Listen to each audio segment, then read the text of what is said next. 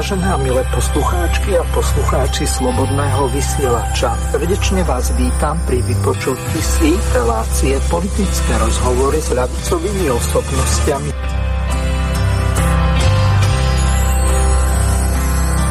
Prajem poslucháčom príjemné vypočutie relácie politické rozhovory s ľavicovými osobnostiami. Teraz to bude s predsedom komunistickej strany Slovenska, inžinierom doktorom Jozefom Hrdličkom, ktorého srdečne pozdravujem. Ahoj Joško. Veľmi pekne ďakujem za privítanie. Pekný večer prajem Mirko tebe aj všetkým poslucháčom Slobodného vysielača. Ja ešte pripomeniem takú úplnú maličkosť, že s predsedom komunistickej strany e, sa poznáme viac ako štvrtstoročia z katedry histórie, kde sme chodili do rovnakého ročníka. Takže Joško, som rád, že si e, hosťom tejto relácie, hoci pred mesiacom nám to nevyšlo, hoci som sa na tú reláciu tešil. No, samozrejme, Juro Janošovský je vždy pripravený ako pionier, no ale prejdeme rovno k tomu, čo je dôležité.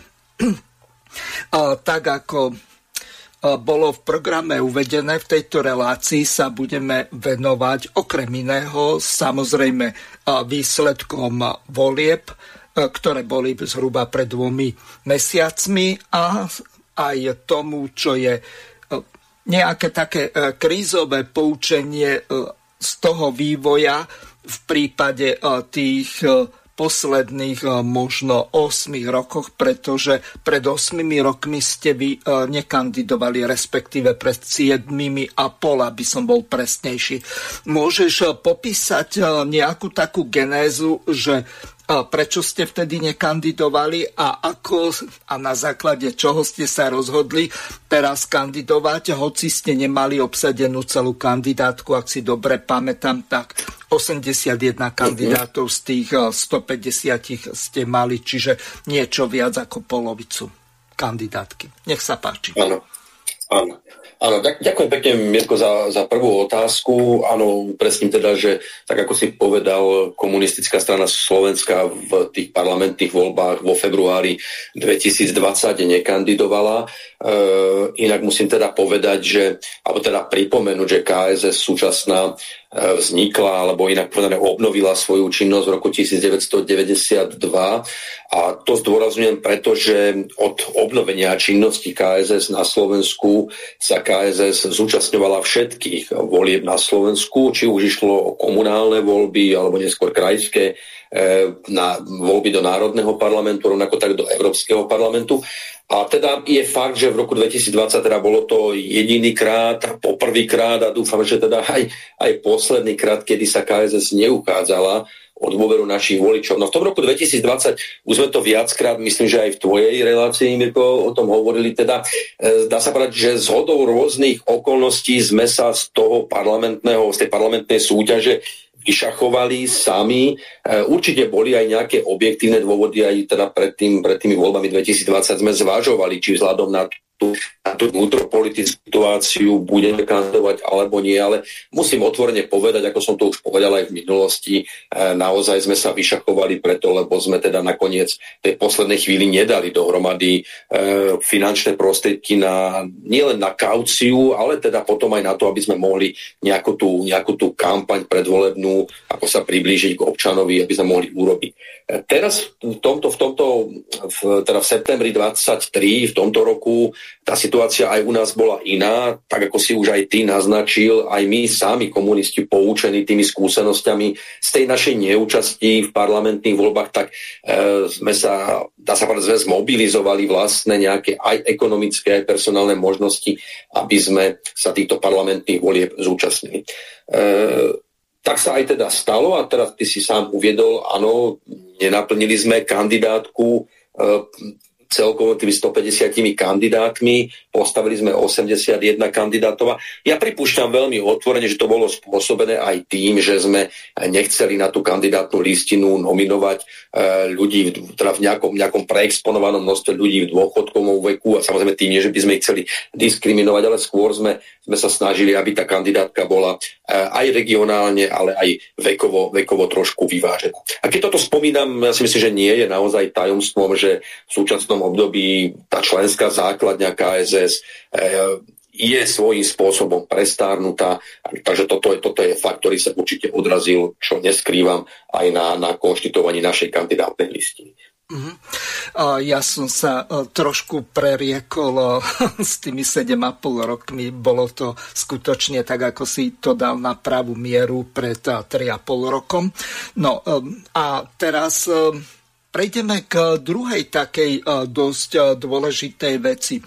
Vieme, že kandidovalo tam dosť zaujímavých ľudí, okrem iných aj kolega Michal Albert, s ktorým máš tiež jednu takúto nedelnú reláciu, som to dávno nepočúval. Pokračujete ešte s Michalom? Áno, áno, myslím, že teraz, teraz túto nedelu by mala byť ďalšia relácia. Myslím, každé dva týždne v nedelu túto reláciu za rohom máme s Michalom Albertom. Uh-huh. No, keď prejdeme k samotným voľbám a hlavne výsledkom, tak ste mali 33 e, Michal mal niečo e, vyše 500 preferenčných hlasov, ty si mal takmer 4000. No, to by asi tak horko ťažko stačilo na prekruškovanie sa, ale nie na kandidátke SNS, hoci a mňa to do veľkej miery aj mrzelo a v, tuším, poslednej relácii, čo sme mali spolu, tak e, e, ja som sa ťa aj e, spýtal na tú vec, že prečo vlastne vás Danko stiahol z kandidátky. Ja som myslel, že aj toto, že keď ste vy na tom vašom zjazde prijali také dvojkolajné e, rozhodnutie o tom, že buď pôjdete z sns alebo pôjdete samostatne, ale rozhodne kandidovať budete, tak e, možno aj to bol jeden z tých dôvodov, že ste e, neobsadzovali celú kandidátku. Mám v tomto pravdu alebo nie? Môžeme povedať, že aj áno, aj nie, ak mám byť úplne otvorený. E, naozaj zdôrazňujem aj tentokrát a hovorím to veľmi úprimne a čestne, že nejak sme nebazírovali na tom, či budeme mať na tej kandidátke 150 ľudí alebo postavíme 50 kandidátov. Toto musím povedať, že naozaj nebola, nebola nejaká priorita pre nás.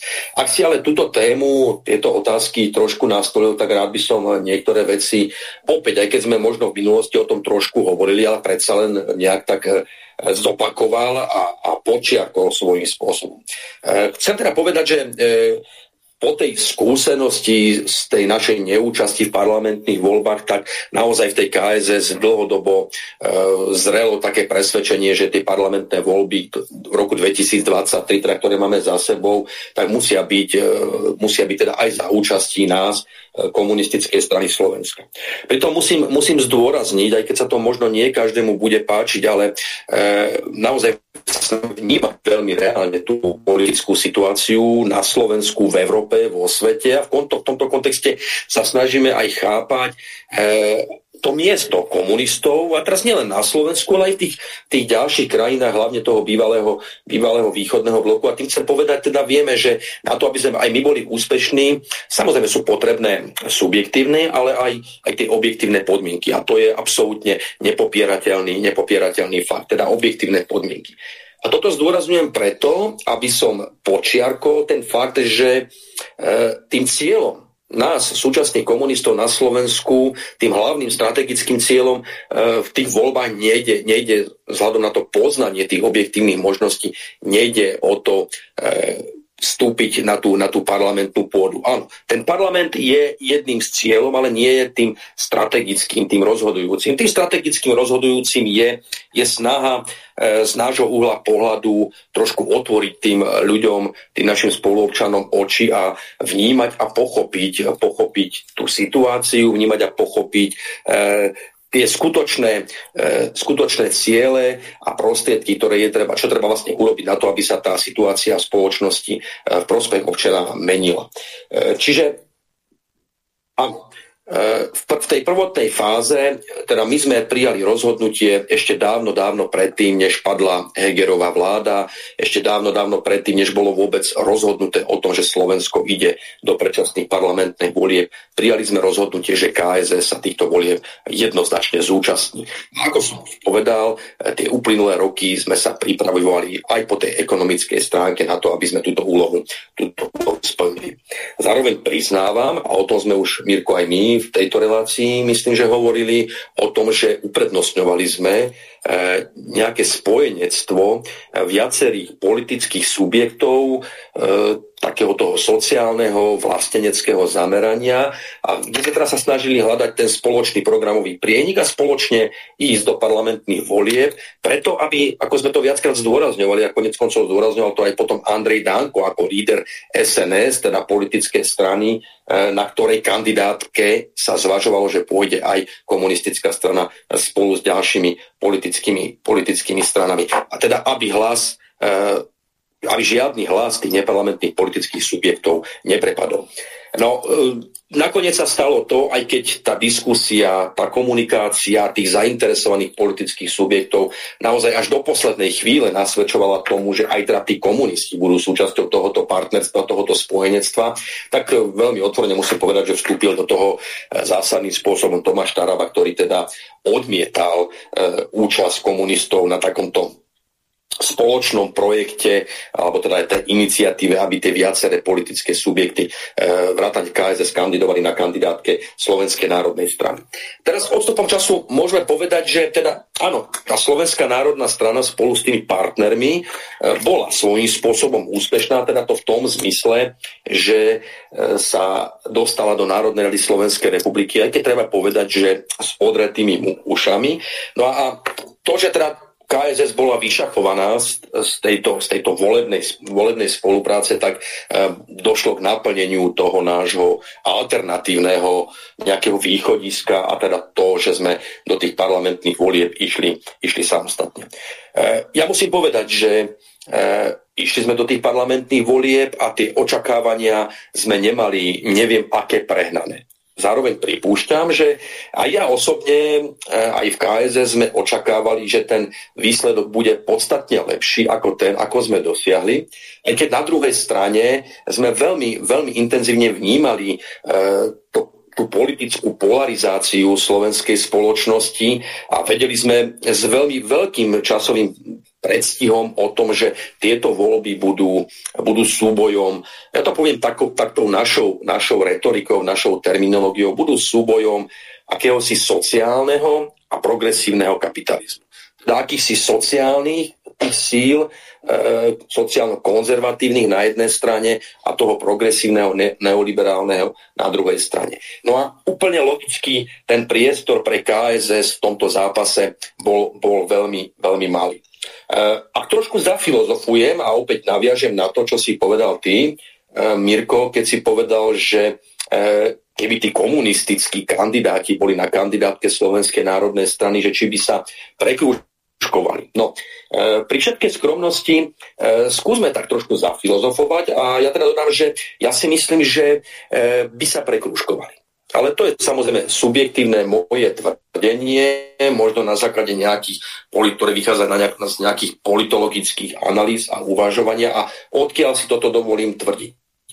No, vezmime si, že e, komunistická strana Slovenska e, v týchto voľbách dosiahla 10 tisíc 10 tisíc hlasov, zhruba 10 tisíc hlasov, myslím, že plus nich pár, teda minus pár ich chýbalo do 10 tisíc.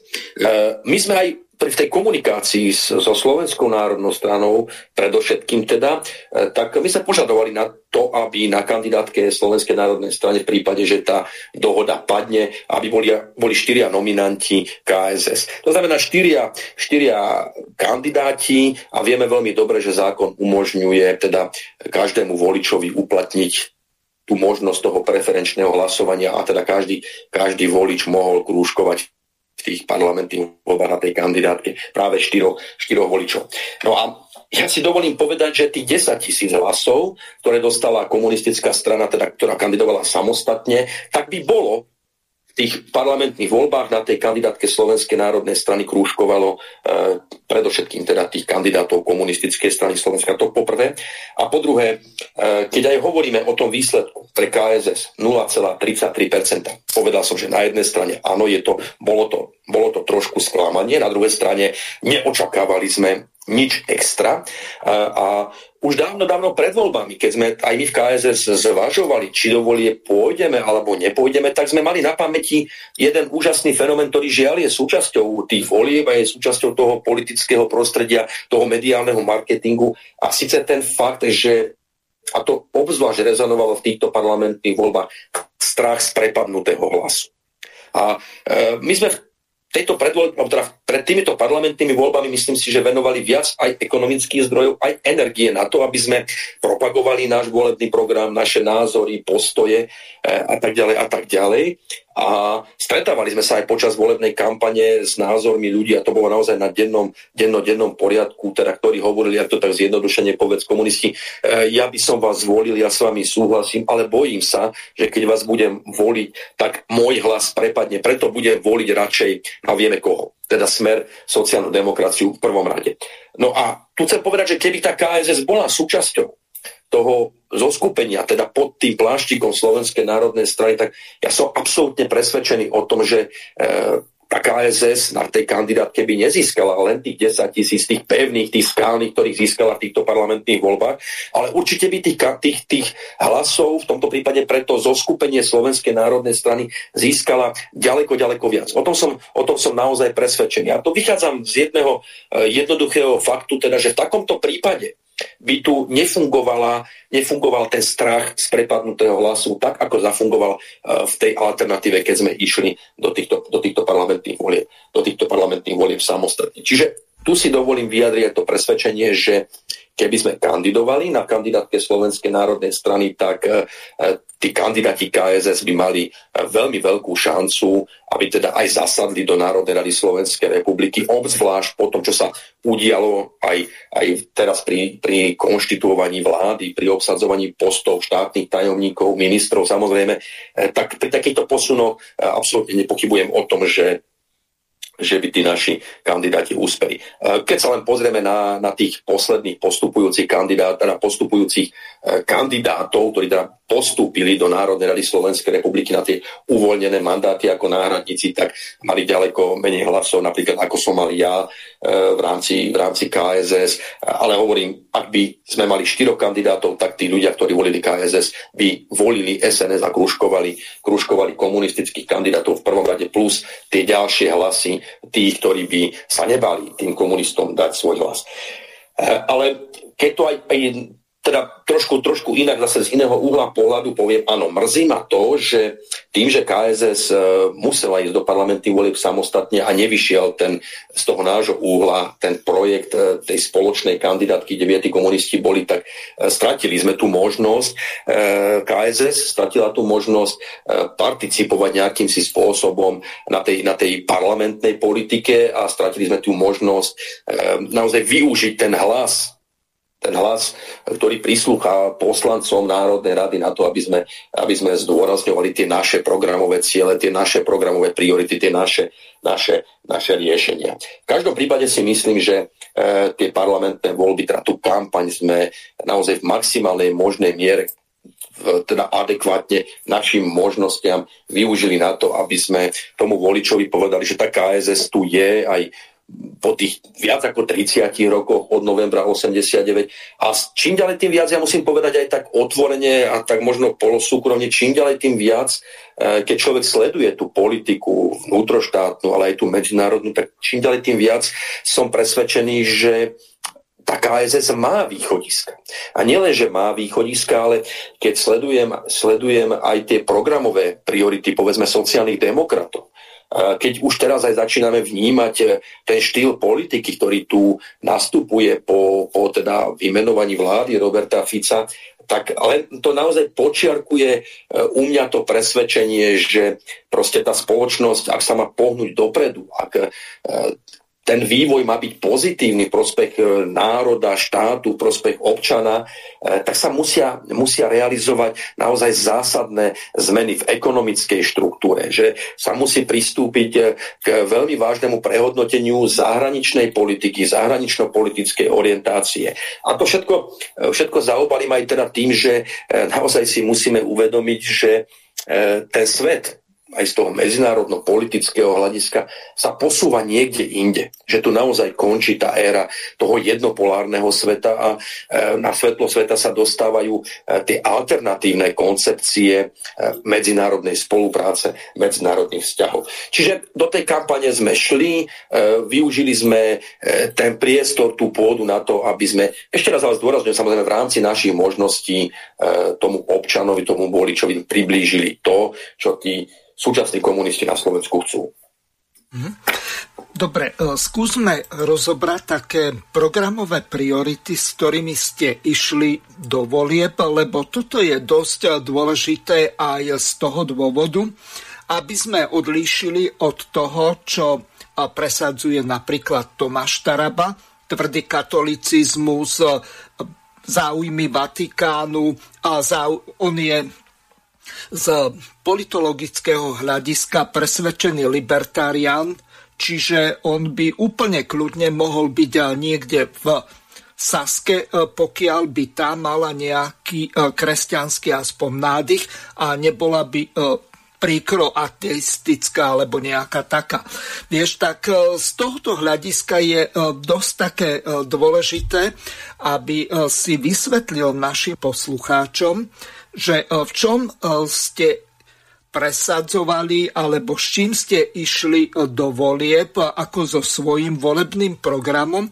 A či to naozaj bol ten program taký typicky komunistický alebo ultralavicový, ak to vôbec tak môžem nazvať, pretože ja ani so zavretými očami a ušami Nemôžem pripustiť, že by Smer bol nejakou ľavicovou stranou.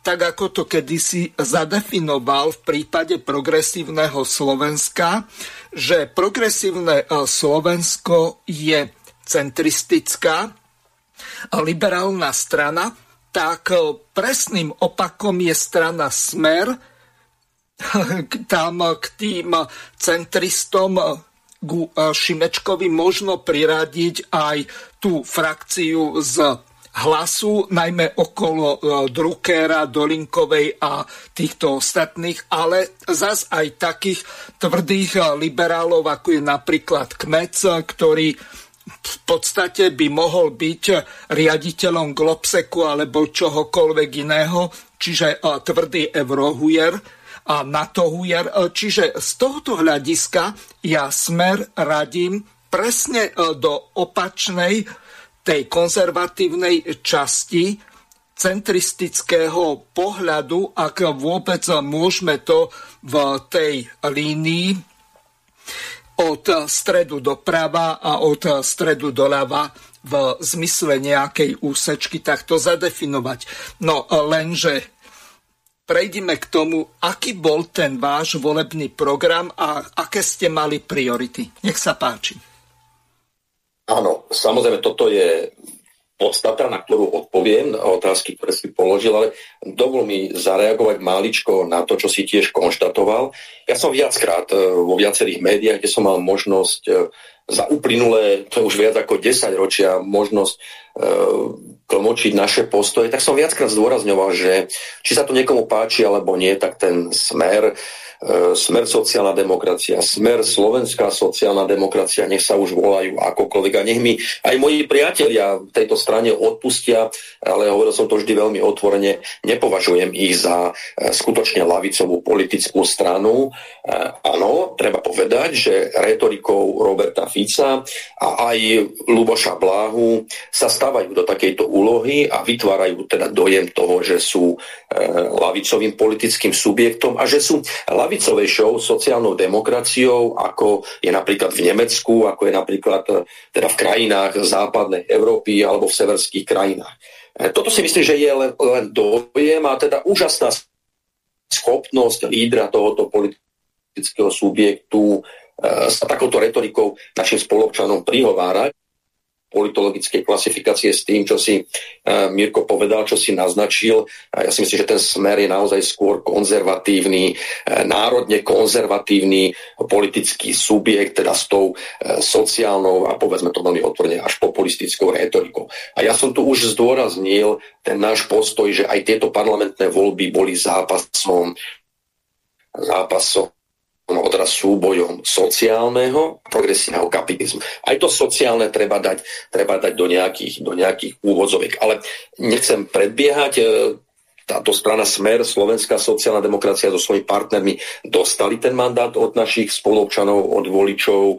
Minimálne tých 100 dní si zaslúžia na to, aby sme im dali priestor na to, aby odštartovali tú svoju politiku, aby odštartovali to svoje plnenie alebo neplnenie tých predvolebných slubov, vďaka ktorým im E, voliči tie svoje hlasy dali. A to musím ale tiež zdôrazniť, že tú dôveru získali e, v značnej miere aj zo strachu. Tí naši voliči teraz zo strachu pred pokračovaním takých politických vládnutí takých politických kreatúr, ako boli Heger, ako boli Matovič, alebo ako je aj, aj Šimečka s celým svojim progresívnym Slovenskom. No, ale aby to nebolo len také rovine, teda, že ja idem tu kýdať na niekoho, alebo útočiť, alebo osočovať, tak teda e, pôjdem teraz k nám, ku KSS.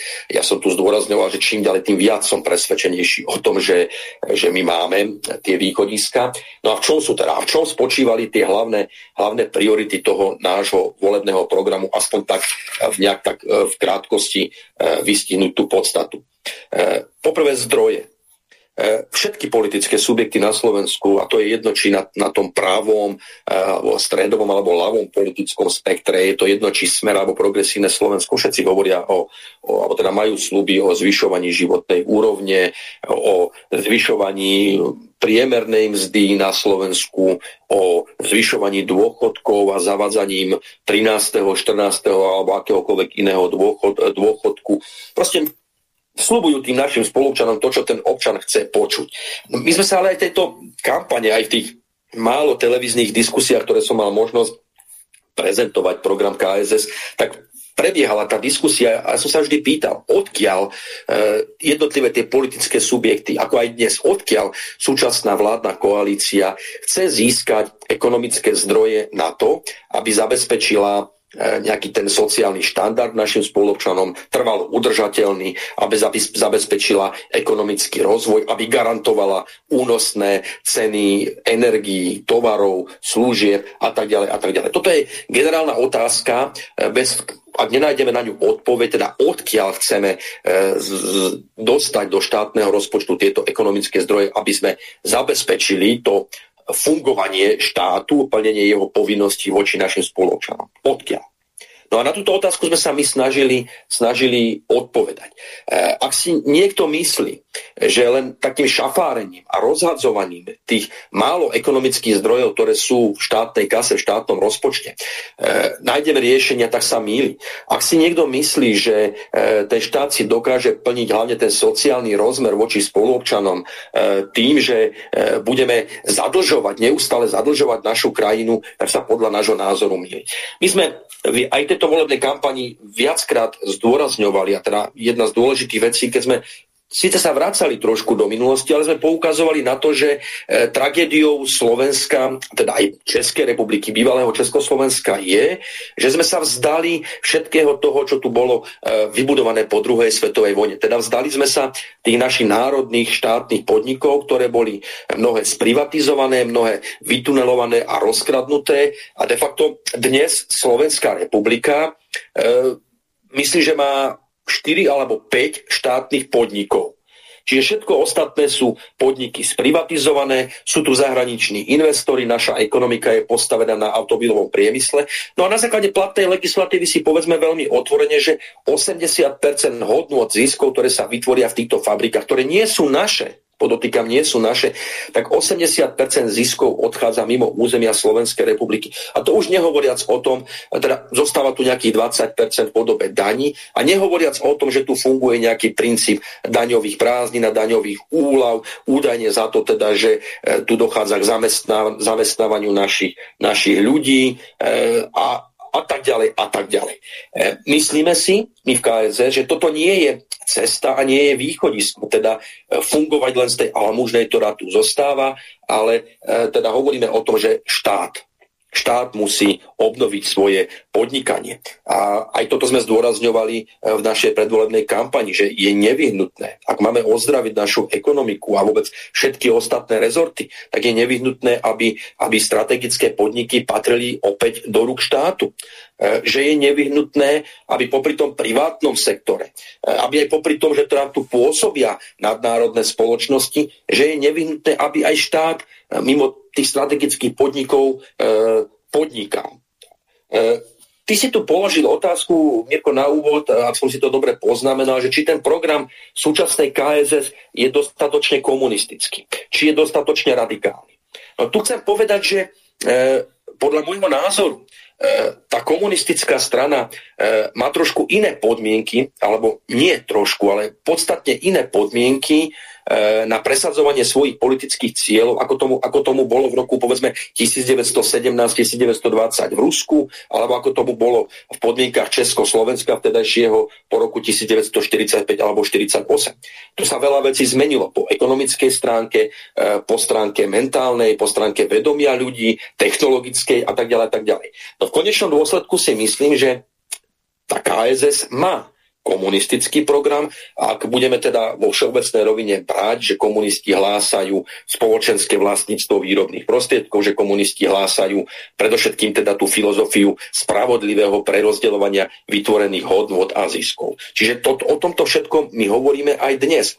To, že pripúšťame a dokonca podporujeme existenciu aj drobného a stredného podnikania, e, si myslím, že sa absolútne nevylučuje e, s tou komunistickou filozofiou alebo teda vôbec filozofiou filozofiou e, socializmu, socialistického štátu a potom. Ale toto je naozaj na, na veľmi dlhú debatu. Čiže vrátim sa k tým programovým prioritám. E, snažili sme sa občanovi odpovedať na otázku, odkiaľ, kde má štát a čo musí urobiť, odkiaľ má zobrať zdroje na to, aby si ten štát plnil svoje post, po, poslanie vo vzťahu k našim spoluobčanom. To bol jeden taký zásadný rozmer nášho programu a tu musím, tu musím povedať a zdôrazniť, že v tomto prípade e, sú to jedinečné postuláty, ak vezmeme e, politické programy všetkých ostatných politických strán.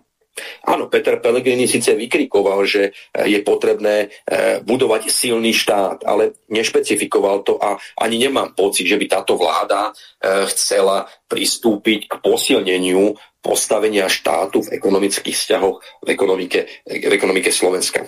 A myslím, tento pocit nemám a myslím si, že tomu tak ani nebude. A už teraz si dovolím povedať, že tým pádom sa nič nezmení, neznižíme e, našu zadlženosť, zahraničnú zadlženosť. Nebudeme vedieť koncepčne udržať nejakú takú sociálnu stabilitu v podmienkach, v podmienkach Slovenska a tak ďalej a tak ďalej. Ten druhý taký programový rozmer, na ktorý sme sa v predvolebnej kampane našim volebným programom sústreďovali, bola aj zahraničná politika, ktorá takisto stála a stojí v opozícii aj voči, voči politickým subjektom, stranám e, súčasnej vládnej koalície. Spomeňme si Robert Fico opakovane aj pred parlamentnými voľbami a zdôraznil to aj už ako víťaz po parlamentných voľbách, že e, na zahranično-politickej orientácii sa nič nebude. Teda, že to Slovensko bude naďalej euroatlanticky orientované. No a v tomto smere, v tomto smere my, my hovoríme a teda o, o, sa snažíme otvárať diskusiu a pýtame sa, skutočne to Slovensko patrí k, euroatlantický, k euroatlantickej orientácii? Skutočne to Slovensko historicky, kultúrne a aj ekonomicky patrí, patrí na západ? Ja nechcem v tejto chvíli spochybňovať tieto hypotézy a tieto tvrdenia. E, my máme samozrejme na to svoj pohľad a sme teda toho názoru, že keď vidíme, ako sa vyvíja súčasná Európska únia, ako, ako sa správa, že sa správa ako vazal vo, voči záujmom Spojených štátov amerických, tak naozaj hovoríme o tom a budeme to hovoriť aj práve pred voľbami do Európskeho parlamentu. Budeme hovoriť o tom, že je na čase sa zamyslieť vôbec nad fungovaním Európskej únie. Ak tá Európska únia e, neučiní istú sebareflexiu, e, ak nezačne realizovať svoju e, naozaj vlastnú e, zahraničnú politiku a teda nevymaní sa spod toho vplyvu Spojených štátov, tak takáto Európska únia podľa nášho názoru jednak v takejto Európskej únii nemáme čo robiť, teda my Slovenská republika a podľa nášho názoru takáto Európska únia ani e, nemá, nemá budúcnosť takto koncipovaná a bude v takejto trajektórii naďalej pokračovať. Čiže snažili sme sa e, tu jednoznačne hovoriť e, naše postoje v oblasti zahraničnej politiky. A v tomto prípade sa musím opäť dotknúť takej tej pertraktovanej témy, že ako e, jeden z mála politických subjektov sme veľmi dôrazne hovorili o tom, že Slovensko nemá čo hľadať v Severoatlantickej aliancii, e, že Slove- Severoatlantická aliancia je zločinecká, vojnýchtivá, militantná organizácia, že je to organizácia, ktorá slúži len na ochranu záujmov už spomínaných, predovšetkým Spojených štátov amerických, ale aj tých kapitálových zložiek, kapitálových skupín e, vo svete, v Európe, v Európe i na Slovensku. Hovorili sme jednoznačne o tom, že Slovensko by malo ísť cestou, v tejto etape cestou, cestou neutrality. V rámci volebnej kampane sme sa veľmi jednoznačne vymedzovali aj k otázkam prebiehajúceho e, konfliktu, konfliktu na Ukrajine, kde sme si myslím, že naozaj e, veľmi ako veľmi alternatívne teda pomenovávali veci. Podľa nášho názoru na Ukrajine jednoznačne je e, ukro, tzv. ukrov, nacistický, ukrofašistický režim. E, jednoznačne ten, ten západ participuje na správaní sa Ukrajiny. Jožko, takto, tak mhm. bez toho, aby som oznámil, že poslucháči môžu volať, tak e, sa nám dovolal e, poslucháč z Rakúska, ano. tak mu dáme možnosť vyjadriť sa. Nech sa páči, ste vo vysielaní. Zdravím všetkých a ďakujem za túto peknú možnosť. Ja by som sa chcel opýtať, je po voľbách. Ako by mi mohol e, pomôcť e, host, ktorému fandím, tam som srdcom Čedevara a jak by mi pomohol potrestať Cita. Ja som vtedy pred voľbami vykrikoval, že tá e, jeho Monika vôbec mu netlieska za tie dôležité otázky LGBTI, rozširovania tejto e, migrácie a ďalší taký, čo sa ich, ich dotýka, tak ona vôbec v Trnave netlieskala.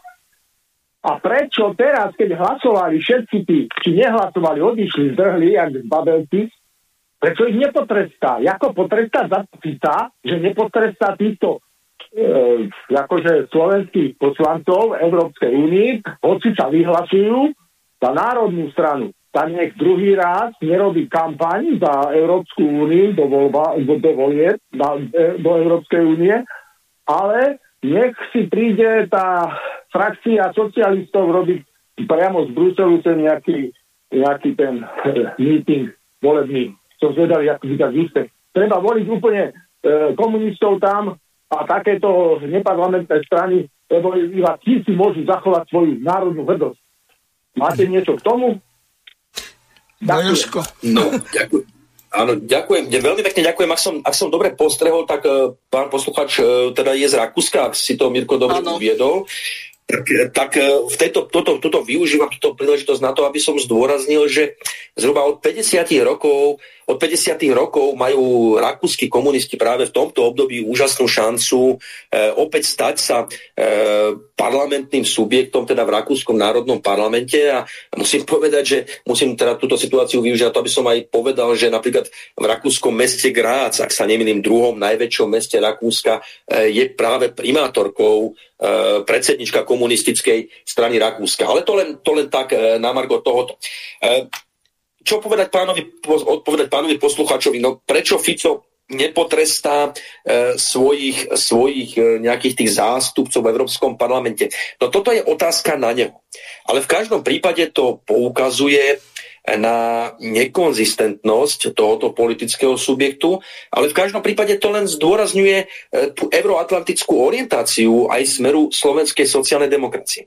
Ja si spomínam, že e, keď e, vypukol ten, ten konflikt na Ukrajine ešte v roku 2022, tak niekedy v polovičku tohoto roku bol to Ševčovič Mároš, ktorý, ktorý otvorene sa vyjadroval v tom zmysle, že je nevyhnutné, aby Rusko bolo čo najskôr porazené a že je potrebné všetko urobiť pre porážku Ruska. Nemusím komentovať e, postoje a tým, ako sa prezentovala europoslankyňa z, tejto, z tohoto politického subjektu Beňova. Ale ja si myslím, že nemusíme, e, nemusíme chodiť e, za hranice Slovenska a už sme to viackrát to odznelo aj práve na Slobodnom vysielači v tvojej relácii, aj z iných úst ako z mojich, e, v tej relácii za rohom, ktorú máme s Michalom Albertom, kde sme, kde sme zdohrazňovali. Pýtajme sa, alebo teda zamyslíme sa nad tým, ako hlasovali, ako hlasovali poslanci Národnej rady Slovenskej republiky ešte pred týmito parlamentnými voľbami, keď sa ratifikovali, ratifikovalo pristúpenie v severských štát štátov do Severoatlantickej aliancie. A mnohé, mnohé, mnohé iné veci, ktoré, ktoré len potvrdzujú teda to, že ten smer sociálna demokracia v tomto smere nebude raziť zrejme inú politiku, teraz v oblasti zahraničnej politiky, ako razila vláda, e, vláda predošla. Ako potrestať Fica, hm, to ja na to od, od, odpovedať nedokážem.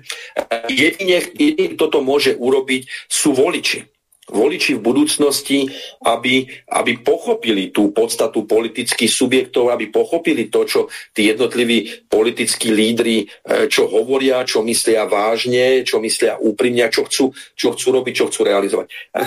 Ja som presvedčený, že aj ten slovenský volič, slovenský občan ešte potrebuje čas na to, aby prečítal, aby porozumel e, tým politickým hrám a politickým udalostiam na Slovensku. Dobre, ďakujem, ale ja by som ešte takto, že ja by som mu chcel nechcel dať pokoj, teraz na 4 roky. E, pase, hej, môže si robiť, čo chce, ja by som mu to chcel vytričať, či mali budať vlády, alebo ja neviem ako. Viete, a mali ste pravdu s tým grátom, je to grát a vyhrali, aj tu sa vyhrali vo, vo Viedni a SPE tiež ako Uh, oni sa hovoria liberálna, ale tu hovoria národná socialistická strana. Tako akože patrioti a mm-hmm. protimigrantský. Aj ten svetý kurz, čo ho niekto obdivoval, ten bol nasadený oligarch tými lichvármi a ukradol kedysi uh, tomu Štachemu úplne tento program proti migrácii a tak na tom vyskočila a bol pritom len sluha, sluha cizáky, jak hovorí Mm-hmm. Nemám ich rád, to cizáky. Dobre, tak ja niečo budem vymýšľať a potom, keď ma napadlo, jak ho potrestať, taká dovolí jedno, alebo úplne mu e, to a, a to jeho účasť na voľbách No, nejako nám odchádzate, pán poslucháč, tak e, sa s vami rozlúčime. No, e, Joško, v podstate jednalo sa o nejaký taký spor medzi Beňovou a Uhrikom, tak si to pripomenieme. Dovolte mi len krátku reakciu na hysterické videjko neúspešnej strany Republika. K tomu, že nepodporujeme spolu s Katarínou Rod Nevedialovou návrhy na zmenu hlasovania z jednomyselného na tzv. kvalifikovanú väčšinu, som písala opakovane. Odkedy tento návrh vznikol a debatuje sa o ňom. Európsky parlament nemôže takúto zmenu schváliť, ak s ňou nebudú súhlasiť všetky členské štáty – a prípadne konvent o budúcnosti Európy. Nezúčastnili sme sa na jednom z hlasovaní, nakoľko Katka letela na pohreb svojej zosnulej starej mamy a ja som letela na dôležitú lekárskú kontrolu, na ktorú som mala dlho plánovaný termín. Bez ohľadu na to, že aj keby sme tam boli bývali, nič by to na výsledku hlasovania nezmenilo. Čo Uhrík vie. Jeho biedný výsledok vo voľbách do Národnej rady ho frustruje natoľko, že jediné, čomu sa venuje, je nadávanie na smer, prípadne na SNS. Tak, ako to robil aj pred voľbami. Smer, slovenská sociálna demokracia, nikdy nepodporí a nikdy nepodporoval návrhy na zmeny v hlasovaní ani podobné nezmysly. Boli sme v tejto téme vždy jednoznační a jasní. Toto je jedna z mála reakcií, ktoré mienim venovať Uhríkovi a jeho nezmyslom. No, skús to komentovať. A tam sa v podstate jednalo o jedno mimoriadne dôležité hlasovanie, ktoré sa týkalo toho práva veta. Čiže či sa bude hlasovať s takou možnosťou, že ktorýkoľvek členský štát bude môcť zablokovať akékoľvek rozhodnutie, ktoré je mimoriadne dôležité, alebo sa bude hlasovať kvalifikovanou väčšinou, kde e, tieto frankské e, štáty, e, keď e, zoberieme Germánov, Frankov a tých ostatných, no ako Francúzov, Luxembursko, Belgicko, Holandsko, Dánsko, Dáni uh-huh. už nie, tí sú, tí patria k tým Skandinávcom. No skrátka, pokiaľ oni budú držať pohromade, tak zvyšok týchto štátov neurobí vôbec nič. Jednoducho, Nemci tam majú, tuším, 100 Um, mandátov v tom Európskom parlamente a Francúzi dačo menej. A teraz dôležitá vec, rozdiel bol 17 hlasov, čiže nie až tak veľký. No a uh, tým pádom, keď si to zoberieme, tam de facto rozhodlo 8 hlasov, lebo tí by sa automaticky odpočítali od tých 17 No, respektíve 9 rozhodlo. No, aby som bol presnejší. No, čiže e, z tohoto hľadiska e, Monika Beňová to berie lážom plážom a ona vždy bude hájiť záujmy nie Slovenska, ale tej eurobandy, ktorá je tam, tej Európskej komisie a týchto ostatných. Čiže niečo také, že potrestať nejakú Moniku Beňovú pri tom, keď eh, Robert Fico je eh, všetkými desiatimi eh, za podporu Európskej únie pri akejkoľvek lumpárine, ktorú bude robiť, veď za chvíľu si prehráme ďalšiu dôležitú ukážku, ale dám ti slovo vyjadriť sa k tomu, čo sme počuli a na čo narážal náš poslucháč z Rakúska.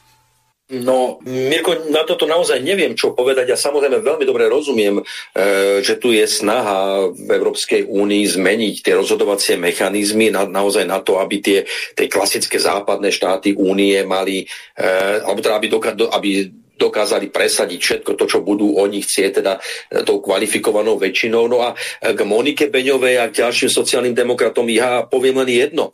A mňa tieto, tieto postoje, toto hlasovanie a nehlasovanie nejakým spôsobom neprekvapuje a e, pozrime sa, pozrime sa do, do histórie, do minulosti, aj do tej nedávnej, ale aj do tej dávnejšej, predvojnovej, medzivojnovej, ako sa sociálna demokracia správala. No žiaľ, e, mám na jazyku ten termín ako politická prostitútka, ale no, to sme, toho sme boli svetkami. Social a aj myslím si, že to bol v podstate, kde... Um, žiaľ to...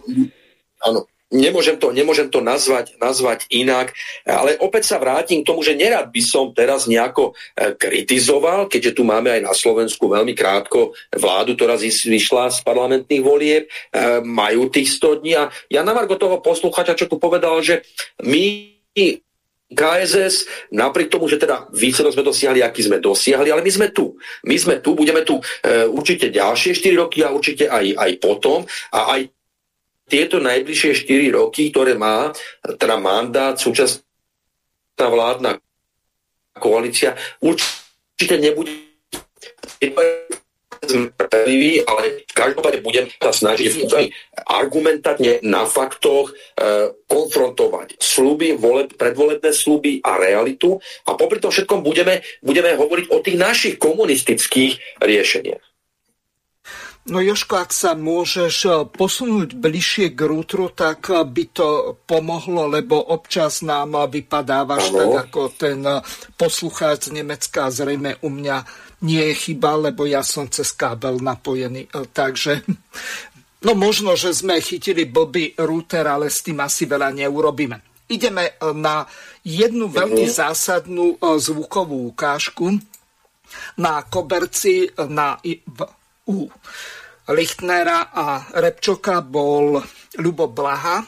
A v nich sa napríklad píše v bode 2, Európska únia bude Ukrajine a jej obyvateľom nadalej poskytovať významnú finančnú, hospodárskú, humanitárnu, vojenskú a diplomatickú podporu a takto dlho, ako to bude potrebné. A tak dlho, ako to bude potrebné. Alebo sa tu napríklad píše, Európska únia a jej členské štáty budú Ukrajine v prvom rade nadalej poskytovať udržateľnú vojenskú podporu. A toto teda schválil aj Robert Fico svojim hlasom. Bolo to schválené, ako som povedala, jednomyselne. Tak ako sa pozeráte na tie vyjadrenia, ktoré ste mali a mal aj Robert Fico a potom, čo sa schválilo na Európskej rade? To, že to Robert Fico podporil, s tým nesúhlasím. Dobre, teraz ja sa chcem spýtať, pán Bláže, či uh, sme svedkami pokračujúcej tendencie strany Smer sedieť na dvoch stoličkách, alebo pani Hlavandová s pánom Dankom niečo nepochopili. Ja sa pýtam, lebo neviem, neviem, čo je. Ja nebudem, nebudem komentovať Andrea Danka, alebo odkazy cez médiá. Nie, skôr, nie skôr nás zaujíma vaša reakcia na to, čo prečítala ona. Áno, áno, sam, samozrejme to veľmi rád vysvetlím, lebo je okolo tohto množstvo dezinformácií a nedorozumení. Čiže za prvé, ja by som chcel veľmi oceniť to, čo urobil Robert Fico v Bruseli, pretože keď sa dostane aj na verejnosť ten prejav, ktorý mal na Európskej rade, že konečne záznel hlas zdravého rozumu v Bruseli, kde Robert Fico veľmi jasne povedal, že táto vojna nikam nevedie, že treba ukončiť túto vojnu, okamžitý mier, zastaviť zbrojenie a že to je jeden spor Američanov a Rusov o Ukrajinu a iba zomierajú zbytočne ľudia. Toto všetko povedal vo veľmi emotívnom prejave a potom, ako sám informoval, za ním chodili kolegovia z Európskej rady, premiéry a možno prezidenti, ktorí hovorili, že to bolo politicky nekorektné, že si dovolil povedať, že Ukrajina je skorumpovaná. Sice oni tvrdia to isté, že je skorumpovaná, ale nemá sa to hovoriť nahlas. To isté platí aj o tom, že povedal, že vojna nikam nevedie, veď protiofenzíva nedosiahala žiadne úspechy z hľadiska ukrajinskej armády. A toto takisto nemôže povedať, lebo je to politicky nekorektné, aj keď všetci vedia, že je to pravda. A toto je niečo, čo odmietame. My budeme jednoducho hovoriť vlastný názor a ja som veľmi hrdý na to,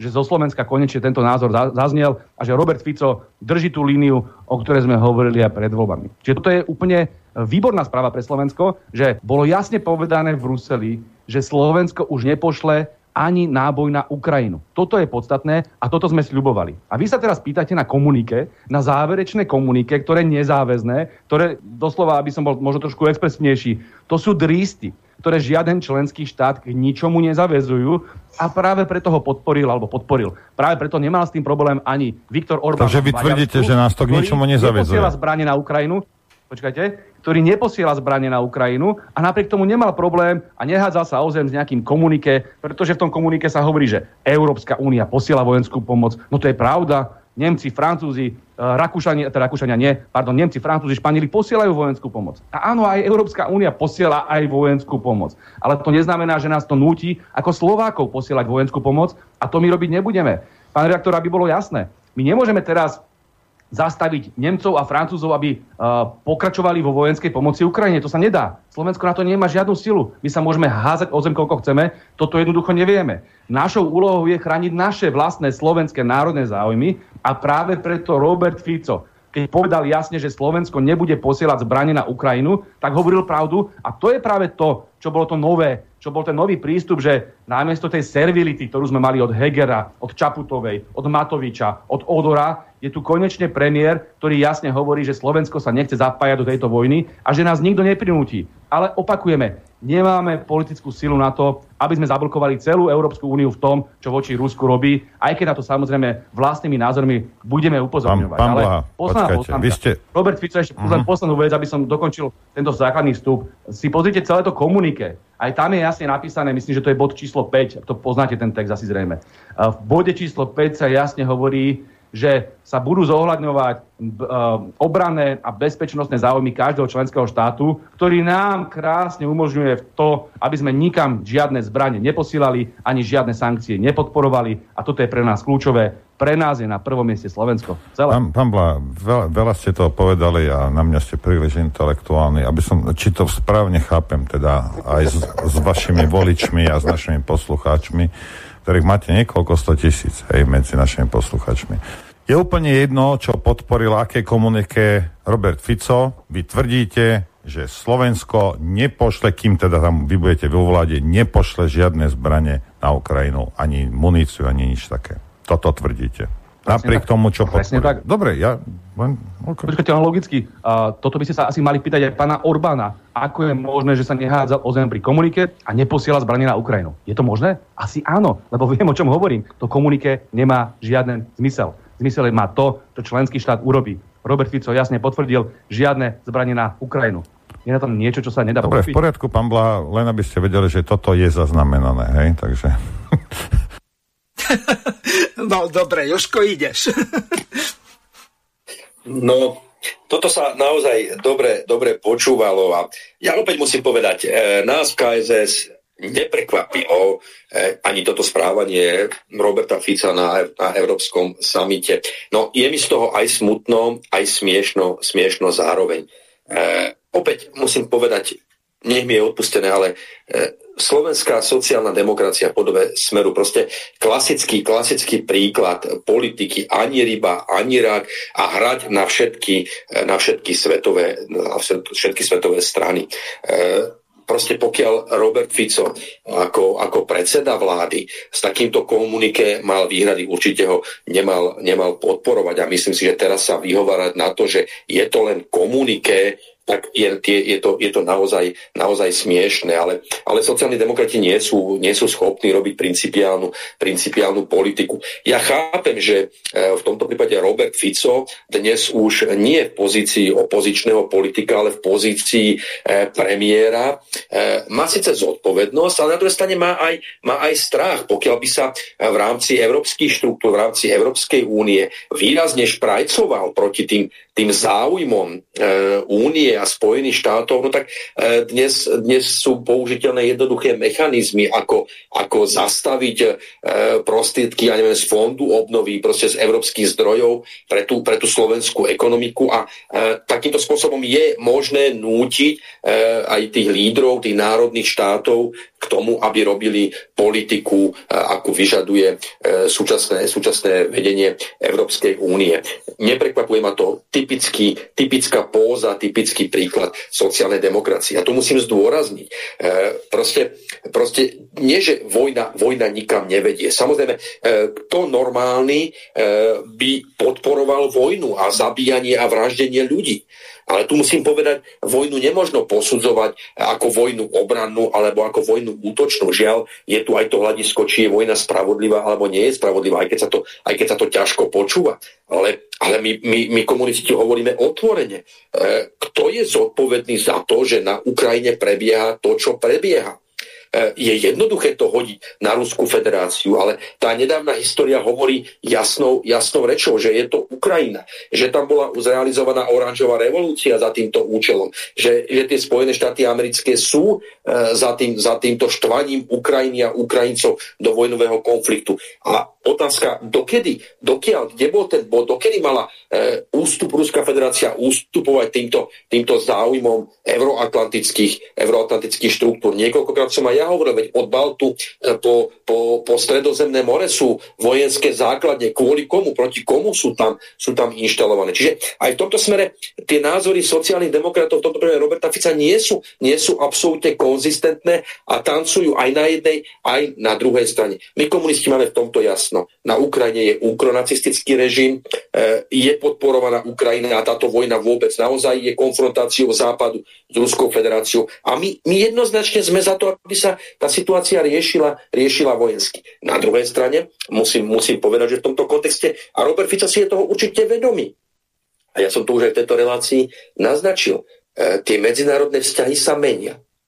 Končí to obdobie jednopolárneho sveta, nastupuje alebo rodí sa ten svet multipolárny, kde bude mať veľmi významné postavenie samozrejme Rusko, samozrejme Čína, India, krajiny BRICSu a tak ďalej, to je úplne, úplne, úplne evidentné. A, a v, tomto prípade, v tomto prípade si myslím, že by bolo správne a opodstatnené, aby Slovenská republika, aj keď samozrejme neovplyvní veľa vecí, ale pomenovávala aj v rámci e, štruktúr Európskej únie veci pravým menom a aby mala svoj jasný a suverénny postoj a nevyhovárať sa na to, že to komuniké je také alebo onaké, či je alebo, alebo nie je záväzné. Je to alibizmus, no ale počkajme si a uvidíme, ako, ako ako ďalej bude, e, bude Robert Fico a súčasná vládna koalícia aj v rámci zahraničnej, e, zahraničnej politiky alebo politiky v rámci Európskej únie, ako bude tú svoju politiku koncipovať. Aj keď dnes si myslím, že už je úplne evidentné, že to bude nielen rozdiel medzi, medzi predvolebnými slúbmi a realitou, ale,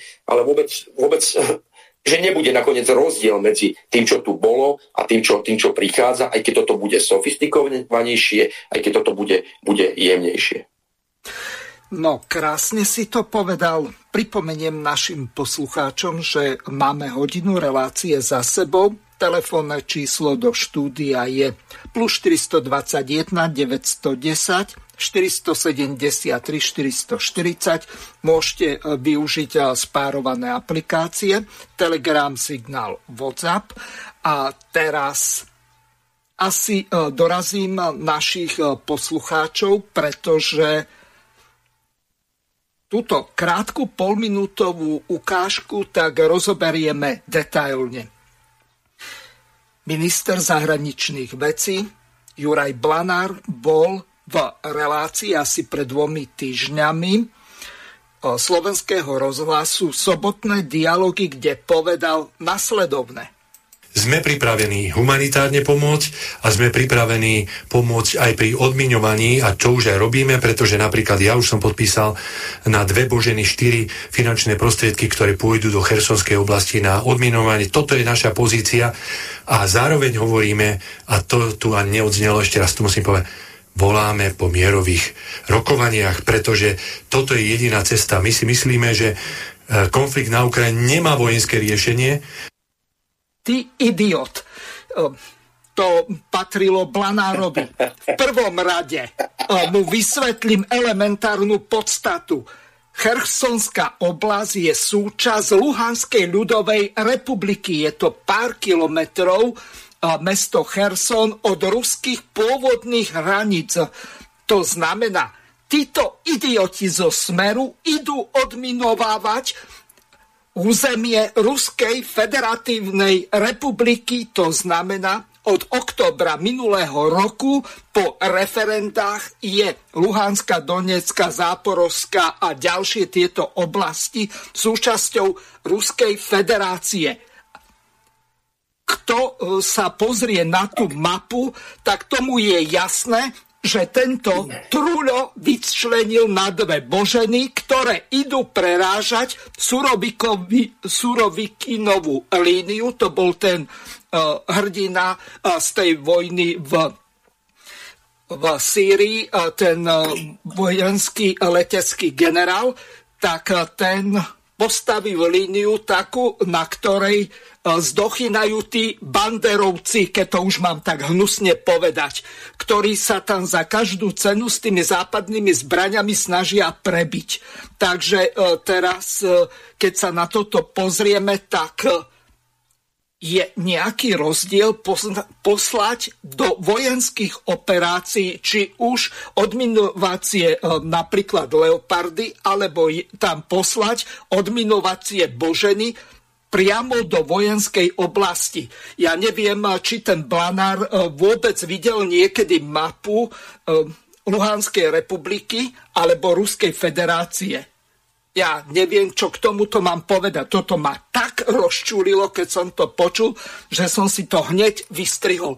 Takže oni idú mierovo odminovávať ruské územie. A ešte ďalšia vec, 50 miliard odsúhlasili na rekonštrukciu Ukrajiny. Ukrajina tú vojnu prehra. teraz jedna ukážka. Ještě se podívejme, jak se dělá klamová propaganda, víte? Stars Insider, jasně, to je nějaký vzletný název, Titulek největší vojenské porážky Ruska. Víte, Ukrajina je těsně před porážkou, ale tady je potřeba masírovat čtenáře a ukázat jim, že Rusko bylo mnohokrát poraženo. Mhm. No, sice historicky možná před tisíci lety, ale dobře, no. 18 lajků, jo, tak to považuji za velmi úsměvné. No Joško, ideš, môžeš to komentovať. Tým bolo povedané, Ukrajina tú vojnu už prehrala a oni idú mierovo tam trestnúť nejakých 50 miliard na najbližšie 4 roky. To sa tí ľudia zbláznili? Alebo si fakt myslia, že tí Ukrajinci skončia niekde nie za Moskvou, ale priamo pri Vladivostoku, alebo kde? Poď, no, Mirko, už som, sa, už som sa naozaj zlakol, keď si tak emotívne zareagoval, že mne nadávaš do idiotov a som veľmi no, rád potom, že, že, si to, že, to bolo, že to bolo trošku inak. Nie, samozrejme, ja to berem, ja to berem teraz to, t- túto situáciu trošku, trošku humorne. No, ako to okomentovať? Myslím si, že to, čo si povedal ty, e, je absolútne, absolútne výstižné. Ale ešte raz zdôrazním. E, a opýtam sa aj teba, Mirko. Si, si skúsený moderátor, historik, e, človek s obrovským úžasným prehľadom v oblasti nielen histórie, ale aj politiky s úžasnými kontaktmi. A pýtam sa, e, očakáva si iné správanie e, súčasnej vládnej koalície, teda po voľbách, týchto politických subjektov po voľbách? My v KSS nie. A myslím si, že ty rovnako tak e, si neočakával. A opäť, opäť len poukazujem na ten obrovský nesúlad medzi predvolebnými slubmi a medzi realitou. A povedzme si veľmi otvorene, aj v tých parlamentných voľbách, ktoré máme za sebou, veľmi silnú kartu zohrávala ukrajinská otázka respektíve teda silnou bola karta ukrajinská, na ktorú, na ktorú v tomto prípade Smer veľmi šikovne hral. No a trošku, aby som bol konkrétnejší. Ja musím sa priznať, naozaj sa dobrovoľne priznávam, že som bol rád, keď e, nominantom strany Smer Slovenská sociálna demokracia na pozíciu ministra zahraničných vecí bol Juraj Blanár. Poznám ho osobne a považujem ho v mnohých ohľadoch za veľmi, veľmi seriózneho človeka. Ale to samozrejme nič nemení na to, e, na to že, že prezentoval teda veľmi, ani nie že smiešný, ale veľmi tragický, tragický postoj. No ale treba povedať, že opäť veľmi efektívny, lebo toho bežného poslucháča, bežného občana e, je možné takýmto spôsobom veľmi ľahko, veľmi ľahko oklamať, zavádzať a iným spôsobom, spôsobom manipulovať. Na jednej strane súčasná vládna koalícia hovorí o tom, že nebude posielať žiadne zbranie na Ukrajinu, inak správne hovoria, lebo my už vlastne nemáme čo posielať e, Zuzany sú tam, S, S, S500 sú tam, takže, takže nie čo posielať, naozaj tá naša armáda... E... No moment, e, S500 majú len Rusi, my sme mali zastaralú S300. S300, mhm. áno. No, podľa, podľa nich samozrejme, takže no, nie, niečo, niečo posielať, ale minister Kaliňák, minister obrany sa nechal počuť, že e, prečo pokiaľ, pokiaľ tu pôjde o nejaký obchod, teda že naše zbrojarské podniky niečo vyrobia a bude záujem to kúpiť na Ukrajinu alebo pre Ukrajinu, tak prečo, prečo nie? Sám použil slova, že je to, je to obchod a keď nie my, tak, tak, potom, tak, tak potom ďalší. Čiže aj toto je e, ďalší, ďalší, teda, ďalší do neba volajúci argument proti, proti tomu, čo aj súčasná vládna koalícia robí alebo sa chystá robiť e, práve vo vzťahu k, k Ukrajine. E, toto, čo si veľmi správne povedal, proste my podľa slov ministra zahraničných vecí dáme dve, dve boženy na odminovacie práce naozaj na území Ruskej federácie a na území Ruskej federácie preto, lebo tak tam rozhodli občania v referende, tak je to opäť, opäť, opäť, e, proste, opäť alibistické pre, pre hlupáčikov ale človek, ktorý tomu aspoň trošku rozumie, tak musí pochopiť, že, že je to opäť hranie sa s vedomím, s vedomím ľudí a je to v konec koncov sofistikované pokračovanie podpory Ukrajiny. Ani my v KSS nemáme nič proti tomu, aby sme podporovali Ukrajinu a ukrajinských ľudí humanitárnym spôsobom. Keď, keď, keď je to v našich možnostiach a nám to nebude chýbať, pomôžeme im v oblasti liekov, pomôžeme im v oblasti ošatenia, pomôžeme im v oblasti potravín, ale zásadným spôsobom nie, teda radikálnym spôsobom nie v akej akejkoľvek podobe vojenským, vojenským spôsobom. A keď, keď e, ešte teda sa vrátim tomu 50 miliard e, na, na obnovu Ukrajiny, no opäť, opäť musím podčiarknúť to, čo si povedal, že Ukrajina táto vojnu už prehrala. Ako, e, len naivný blbec si môže myslieť, že nejaká Ukrajina, hoci ju podporuje celý ten tzv. kolektívny západ, môže poraziť takú jadrovú veľmoc, ako je Ruská federácia. Tak toto, toto si môže myslieť naozaj len blbec len blbec alebo, alebo absolútny, absolútny idiot. Ale tu chcem teraz upriamiť trošku, možno malinko, malinko od, odbočím, ale e, chcem by si aj posluchačov vyzvať nejakému takému zamysleniu. Tu nejde len o nejaký ten vojenský konflikt na Ukrajine. Na pozadí tohoto horúceho konfliktu uh, je naozaj ten, ten konflikt globálny, je v ekonomických, hospodárskych vzťahoch a naozaj opäť, opäť po tretí krát asi v tejto relácii zdôrazňujem, že tento svet, nielen tie medzinárodné vzťahy, ale vôbec svet prechádza obrovskou transformáciou obrovskou transformáciou a s najväčšou pravdepodobnosťou výsledkom tejto transformácie bude naozaj koncipovanie nových medzinárodných a ja verím teda vzájomne výhodných a vzájomne prospešných eh, vzťahov medzi jednotlivými krajinami, štátmi, národmi, národmi sveta. Rusko túto vojnu neprehrá. Je úplne evidentné, ako som už povedal, Ukrajina už túto vojnu prehrala. Prehrala ju ekonomicky, prehrala ju vojensky, prehrala ju e, na základe obrovských ľudských strát, čo, čo, je, čo je tragédia.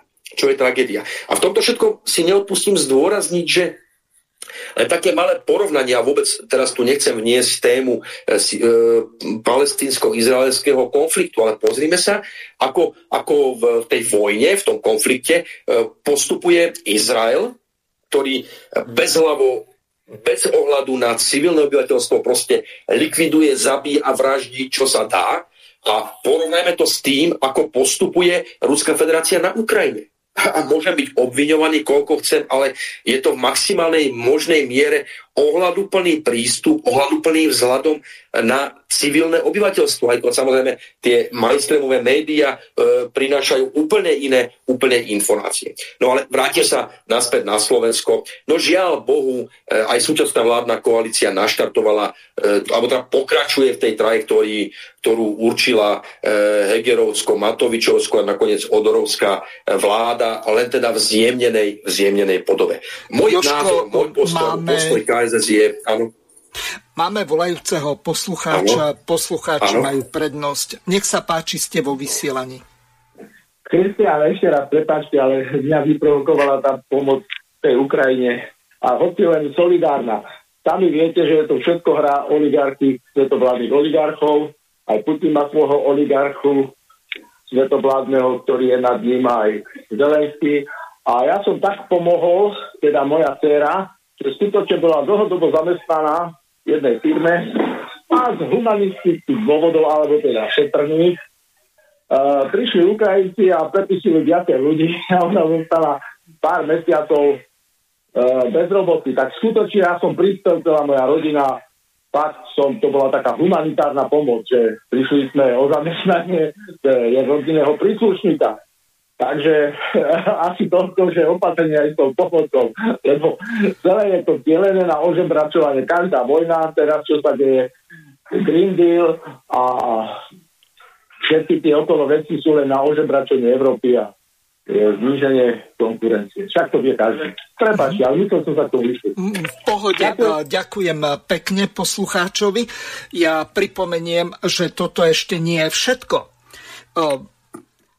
Blanár a takisto aj e, zbrojári zo Slovenska, ktorí e, majú vo vlastníctve e, ten podnik, ktorý vyrába tie boženy 4 a 5, tak oni vytvárajú spoločný slovensko-ukrajinský podnik na vyrábanie týchto odminovacích zariadení, čiže oni už technológiu a dokumentáciu a všetko ostatné na najnovšie modely Boženy 5 dali Ukrajincom. Čiže e, tu vidno naprosto jasné, že kde toto smeruje. Lenže toto sa v žiadnej našej tlači nedočítate. Ja som to v angličtine e, našiel, keď čírov náhodou, lebo ma celkom zaujímalo, že ktorá firma e, vyrába, či je to štátny podnik a tak ďalej ohľadom e, tejto Boženy 4. Takže e, toľko poznámka na Margo. Máme ďalšieho volajúceho. Nech sa páči, ste vo vysielaní. Dobrý večer. Felix Nitri pri telefóne. Ja mám úplne, úplne inakší pohľad na Ukrajinu. Bola situácie, aká je. Ukrajina totálne už prehráva. A už nemajú ani, ani, uh, ani vojenské rezervy, už nemajú. Už presúvajú vojakov z, jedné, z jednoho frontu na druhý. Čo je akože, čo, čo príde k porážke tej Ukrajiny. Pretože tie zálohy, ktoré oni teraz vytvárajú, dajme tomu, že to budú tých, od tých 18 do tých 70, tak to nebudú vycvičené zálohy, to, jak boli tie zálohy, ktoré boli vycvičené od roku 2014, lebo to, to bolo mm-hmm. pripravené. To nebolo len tak náhodne. Ukrajina vtedy bola akože neutrálny stra- štát a zaujímavé, že potom prevrate ich vyzbrojovali a, vy, a mali tam každú chvíľu cvičenie. To je z jedného hľadiska. Z druhého hľadiska Ruská federácia bude trvať na kapitulácii Ukrajiny. A takisto budú trvať na reparácii. A tie reparácie, ktoré budú, tak budú ich, budú ich tie, nie že peniaze budú dávať. Oni si jednoznačne zoberú tie územie, ktoré dali za Stalina, začal to Lenin v roku 1917, 1918 sa to dokončilo pri vzniku Sovietskeho zväzu vznikla zväz, vznikol zväz Ukrajina ako štát a to pričleneným pričlené Charkovskej oblasti, Luhanskej, Donetskej, Záporovskej a ešte e, to um, Odesa. Mm-hmm. Čo ja No a tieto, tieto krajiny, tieto, tieto územia, oni si budú, tie, tie ostatné, ktoré už majú príčené, tak tie, tie, tie si budú nárokovať. Ale započul som, že budú si nárokovať aj na Kiev. Čo akože, e, čo, je ich, čo bude asi ich požiadavka, alebo ako to bude. Takže rozpráva tu, že budeme, my požičame Ukrajine peniaze, je ako city, pretože tá štátnosť Ukrajiny zanikne komu požičiavame, komu dávame. Teda nástupnický štát, ktorý bude potom? Bude mať na to peniaze? To budú vyhodené peniaze do luftu. A to, mhm. toto, toto si oni mali zvážiť vtedy ešte minulý rok, keď, keď podpisovali tú dohodu o neutrality, len došiel pán veľkomožný z Veľkej Británii a on to, tú dohodu, čo do Turecku do, dohadovali. Áno, Turecku, Boris Johnson to bol. Áno, však ten blázon tam došiel a on to zrušil, že Blondiak strapaty. Uh-huh. No ale tu ide o to, že Rusi teraz považujú Európsku úniu ako, ako vojenský, vojenskú mocnosť. Pretože my ako armádu, ako Európska únia nemáme. Ale Danko nesníva, že Európska únia by, mo- by mohla mať armádu, že zanikne na to vznikne tu vojenská mocnosť. My už sme politická mocnosť ako Európska únia. Staráme sa do nejakých štátov, do ktorých nás vôbec ani není. A tu ide o to, že, tu ide o to, že po politickej stránke bol ten prevrat, ktorý podporovala Európska únia, nie len Amerika. To Ukrajinci sa len nástrojom stali, tento štát. To, oni by, to, to by, do, do, takto by dopadlo aj Bielorusko, keby to tam neochránili. Vojensky. Mm. Dopadlo by aj takto Ukrajina, jak Ukrajina. Bola by tam občianská vojna. To, to prv... A toto, toto Rusi považujú túto Európsku za hrozbu ekonomickú, že oni dokážu to vytvoriť finančné prostriedky a dávať tieto prostriedky nejaké krajine, aby proti ním bojovala.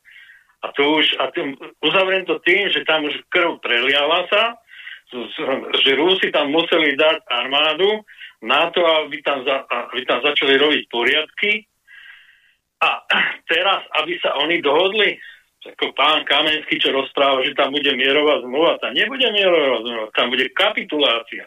Oni musia kapitulovať na to, to, čo tam napáchali.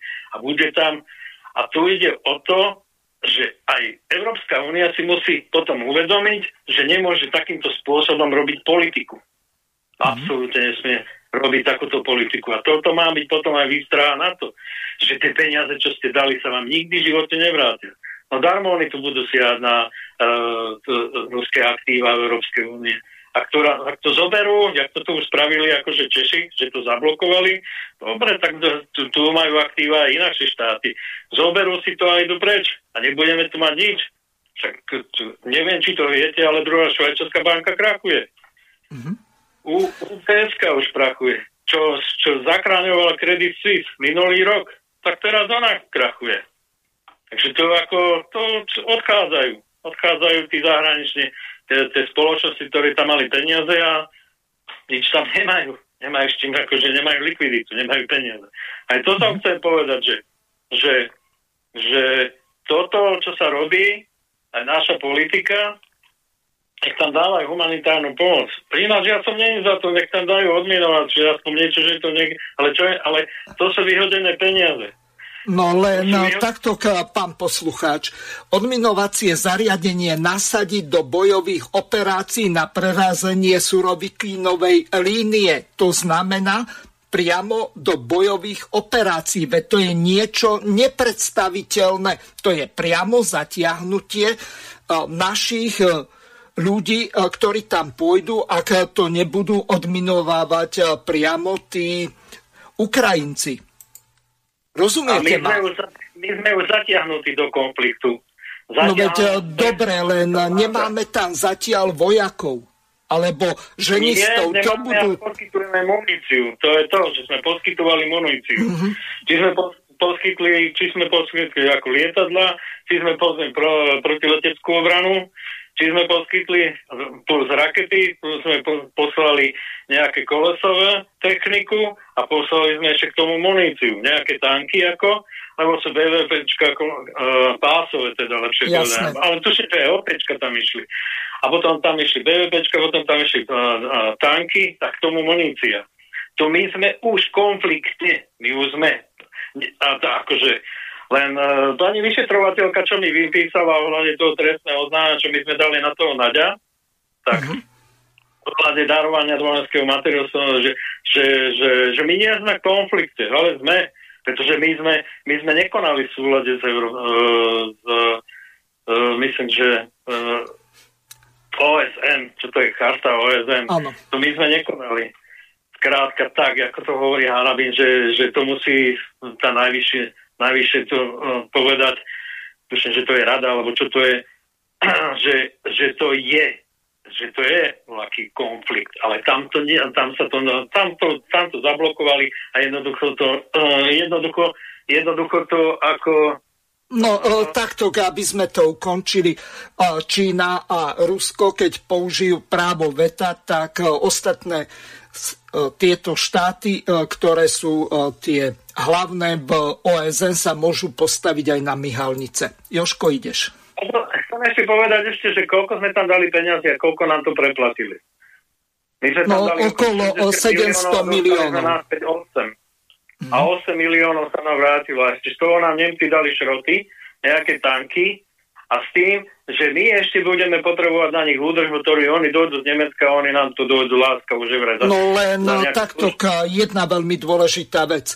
Ruská federácia nepoužíva od roku 1962 nabíjanie ručné tieto zastaralé leopardy, tak potrebujú štvrtého nabíjača. No, to sme kde klesli? To je, to je, vec, to je vecou No dobre, asi e, rozlúčime sa, pán poslucháč. E, ďakujem veľmi pekne za zavolanie.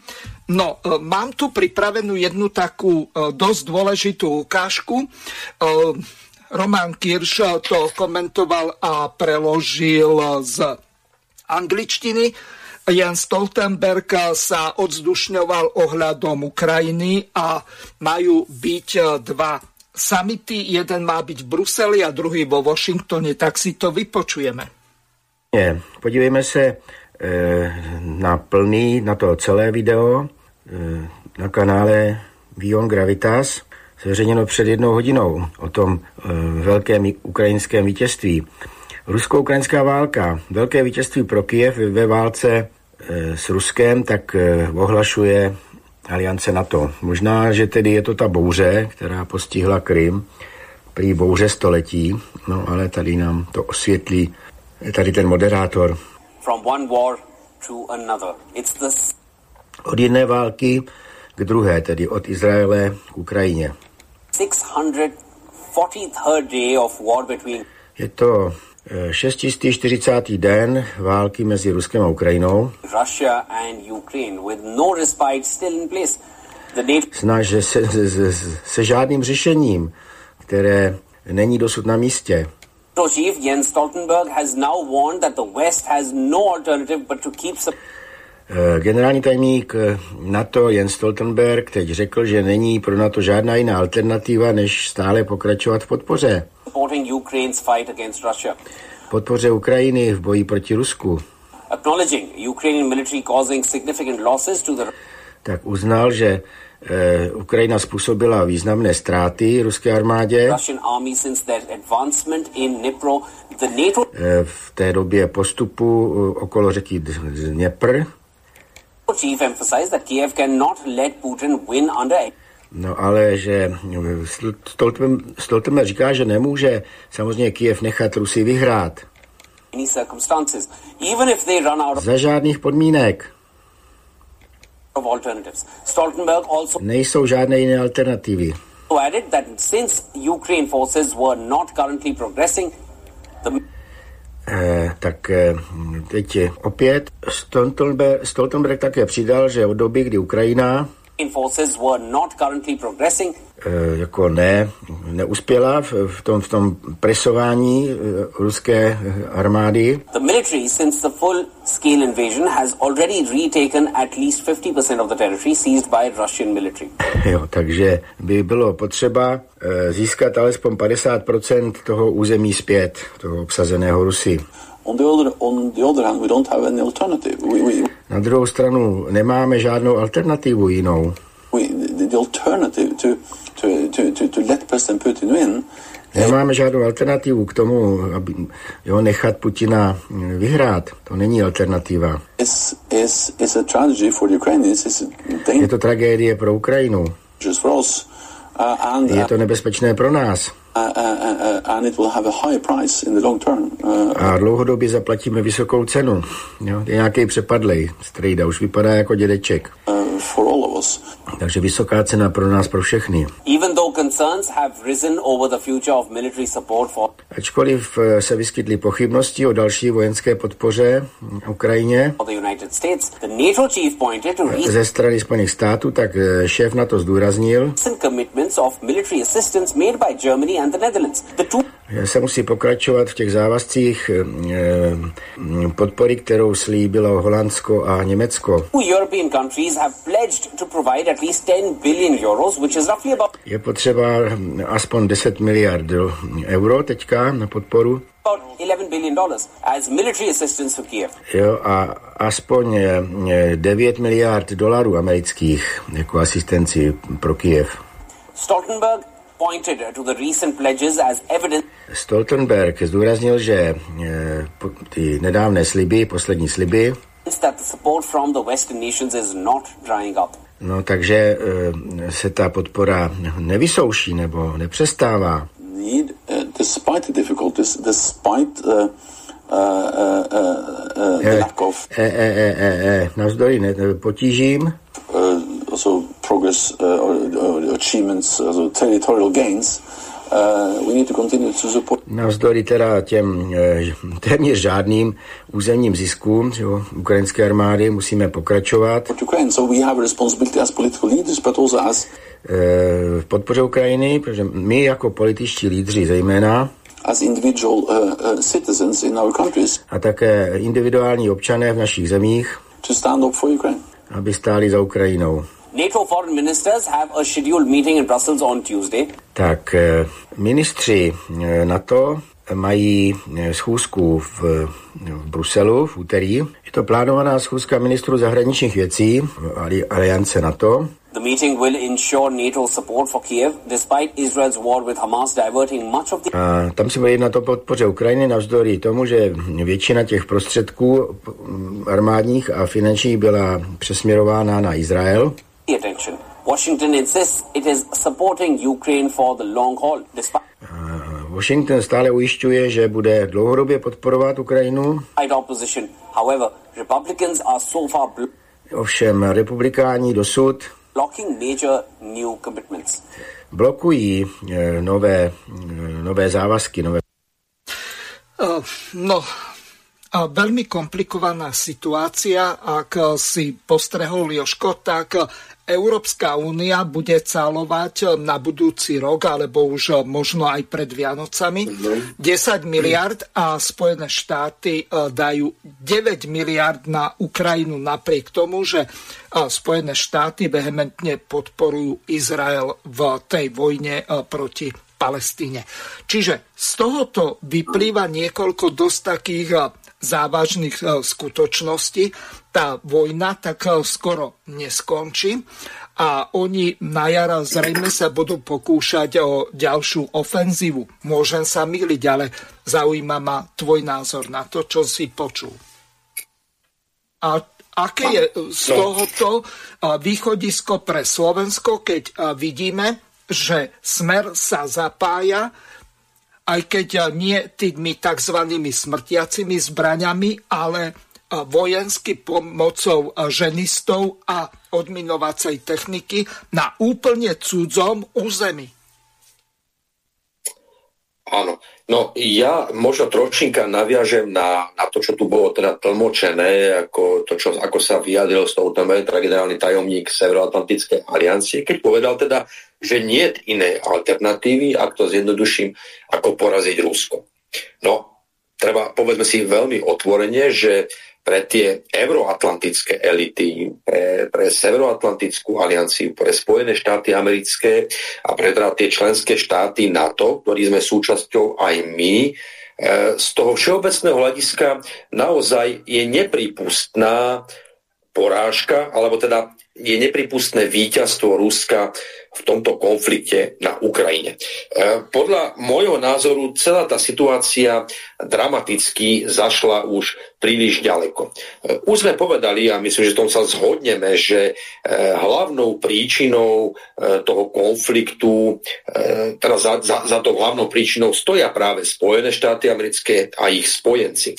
Oni podľa všetkého nepredpokladali, že to Rusko bude schopné zareagovať na tie hrozby, ktoré, ktoré, ktoré mu Západ vystavoval už pred rokom 2022, eh, že bude schopné zareagovať takým akým spôsobom a takisto sa pripájam tým názorom, ktoré tu odzneli, že si myslím, že Ukrajina už túto vojnu prehrala. Spomeňme si na slova, ktoré povedal prezident eh, Ruskej federácie Putin eh, ešte na začiatku tohoto konfliktu, teda či už to nazveme špeciálnou vojenskou operáciou alebo vojnou ako takou, e, keď povedal, že e, tento konflikt bude mlinčekom na meso. Že obrovské množstvo Ukrajincov e, zahynie, zomrie, bude zabitých. Proste je to vojnový konflikt.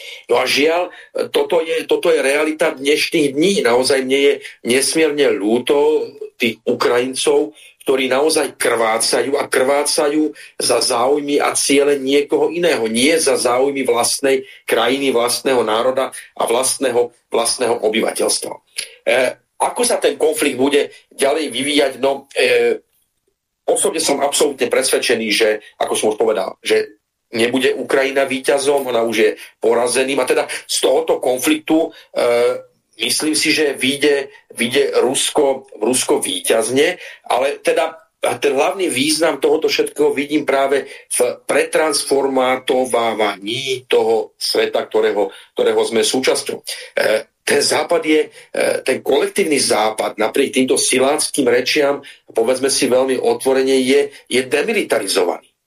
E, tá sankčná politika e, naozaj sa obrátila proti tým, ktoré, ktorí ju uvalovali. E, pozrime sa na Spojené štáty americké. To je mocnosť, ktorá je vnútorne, vnútorne rozvrátená. Alebo teda e, sme svedkami e, nástupu tohoto procesu politického, sociálno-ekonomického e, rozvratu, ktorým tá krajina, ktorým tá krajina prechádza. E, tá Európska únia, podľa môjho názoru, tak ako vníma človek e, tie pohyby vo verejnej mienke v jednotlivých členských štátoch únie je v obrovských pohyboch. A videl som tiež nedávno analýzy e, práve verejnej mienky obyvateľstva v Nemecku i vo Francúzsku, teda vo vzťahu k Ukrajine, kde je obrovský nárast tých, ktorí sú za okamžité zastavenie podpory Ukrajiny a ktorí prejavujú na teda ten názor, že to Rusko e, sa stáva víťazom tohoto, tohoto konfliktu. Konfliktu medzi Západom a Ruskom, nie len medzi Ukrajinou a Ruskou federáciou. Teraz, ak si to v tom, v tom globálnom, globálnom politickom meradle vezmeme, e, toto už nie je len Ukrajina. E, Ty si to tiež, Mirko, Mirko, naznačil. Tu je stále pretrvávajúca napätá situácia medzi Čínou a Spojenými štátmi na Tajvane. E, tu do tohoto všetkého vstúpil konflikt medzi, medzi Izraelom a Palestínou. A to znamená medzi Izraelom a USA na jednej strane a arabskými štátmi na strane druhej. Čiže z tohoto všetkého tu vyplývajú obrovské rizika. A ja som už viackrát použil tiež takéto prirovnanie, že kôň, ktorý z dochyňa tak veľmi silno kope. E, ja si, a opäť teraz dôrazňujem, tento, tento západný model neoliberalizmu je v koncoch, no a, a práve z toho dôvodu, že je v koncoch, tak e, prichádza tá ľudská civilizácia do obrovského, do obrovského rizika. Kde sú tie hranice? E, kde je tá hranica, e, kde sa ten západ s tou svojou agresívnou politikou, v tomto prípade voči Ruskej federácii, ale aj voči, voči Čínskej ľudovej republike, kde sa zastaví? Kde je tá hranica, kde je možné zasadnúť tomu rokovaciemu stolu na tej medzinárodno-politickej aréne a zadefinovať nové pravidlá hry, nové pravidlá e, bezpečnosti v Európe, vo svete, nové pravidlá ekonomickej, hospodárskej spolupráce. Kde je tá, kde je tá hranica? Čiže tuto naozaj ja vidím vidím to riziko, e, do ktorého tá ľudská civilizácia môže, môže, môže, môže nejakým si spôsobom e, sklznúť. A do takého rizika, z ktorého už ťažko bude, ťažko bude návrat. Mám tu ešte jednu veľmi dôležitú e, zvukovú ukážku pripravenú, kde Valášek z progresívneho Slovenska diskutoval s Jurajom Planárom ohľadom tej 50 miliardovej pomoci pre Ukrajinu. Poďme na ten eh, summit, ktorý má byť v decembri v Európskej únii a tam sa má hovoriť práve o tom rozpočte na roky 2024-2027. Je tam 50 miliárd a to je nevojenská pomoc Ukrajine. Tam tiež bude potrebný súhlas všetkých členských krajín Európskej únie. A pán premiér hovoril o tom, že chce rokovať nejakým s takým spôsobom, aby tie peniaze mohli ísť aj povedzme do samozpráv na Slovensku, respektíve aby sa dali použiť na revitalizáciu a obnovenie tej infraštruktúry v pohraničnej oblasti Ukrajina, Slovensko lebo tam je to zničené práve aj v dôsledku tej vojny. Áno, ja, za to? ja samozrejme e, s týmto, čo ste povedali, súhlasím, pretože premiér to komunikoval, len vás chcem poupraviť, že to je revízia súčasného finančného rámca, ktorý hovorí o tom, že 50 miliónov eur by malo v priebehu 4 rokov ísť, miliard, pardon, miliard. miliard eur by malo ísť v priebehu 4 rokov na Ukrajinu ale na nevojenskú pomoc, Nevojenská, čo je veľmi dôležité, spomínal. pretože náš postoj je jasný, že my už vojensky z úrovne vlády a zo skladov našich ozbrojených síl nebudeme pomáhať Ukrajine iba humanitárne a pri mnohých iných veciach ako odmiňovanie.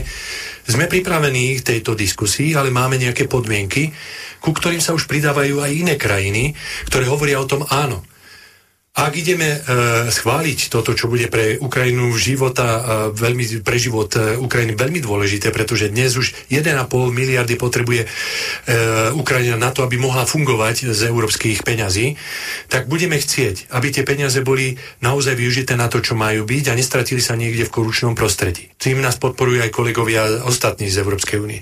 Aby tie peniaze nemali dopad na koheznú politiku a polnohospodárskú spoločnú politiku. Viete, že sme tu mali problém aj s vývozom e, pšenice, ktorá veľmi významne ovplyvní trh e, v Európskej únii aj u nás.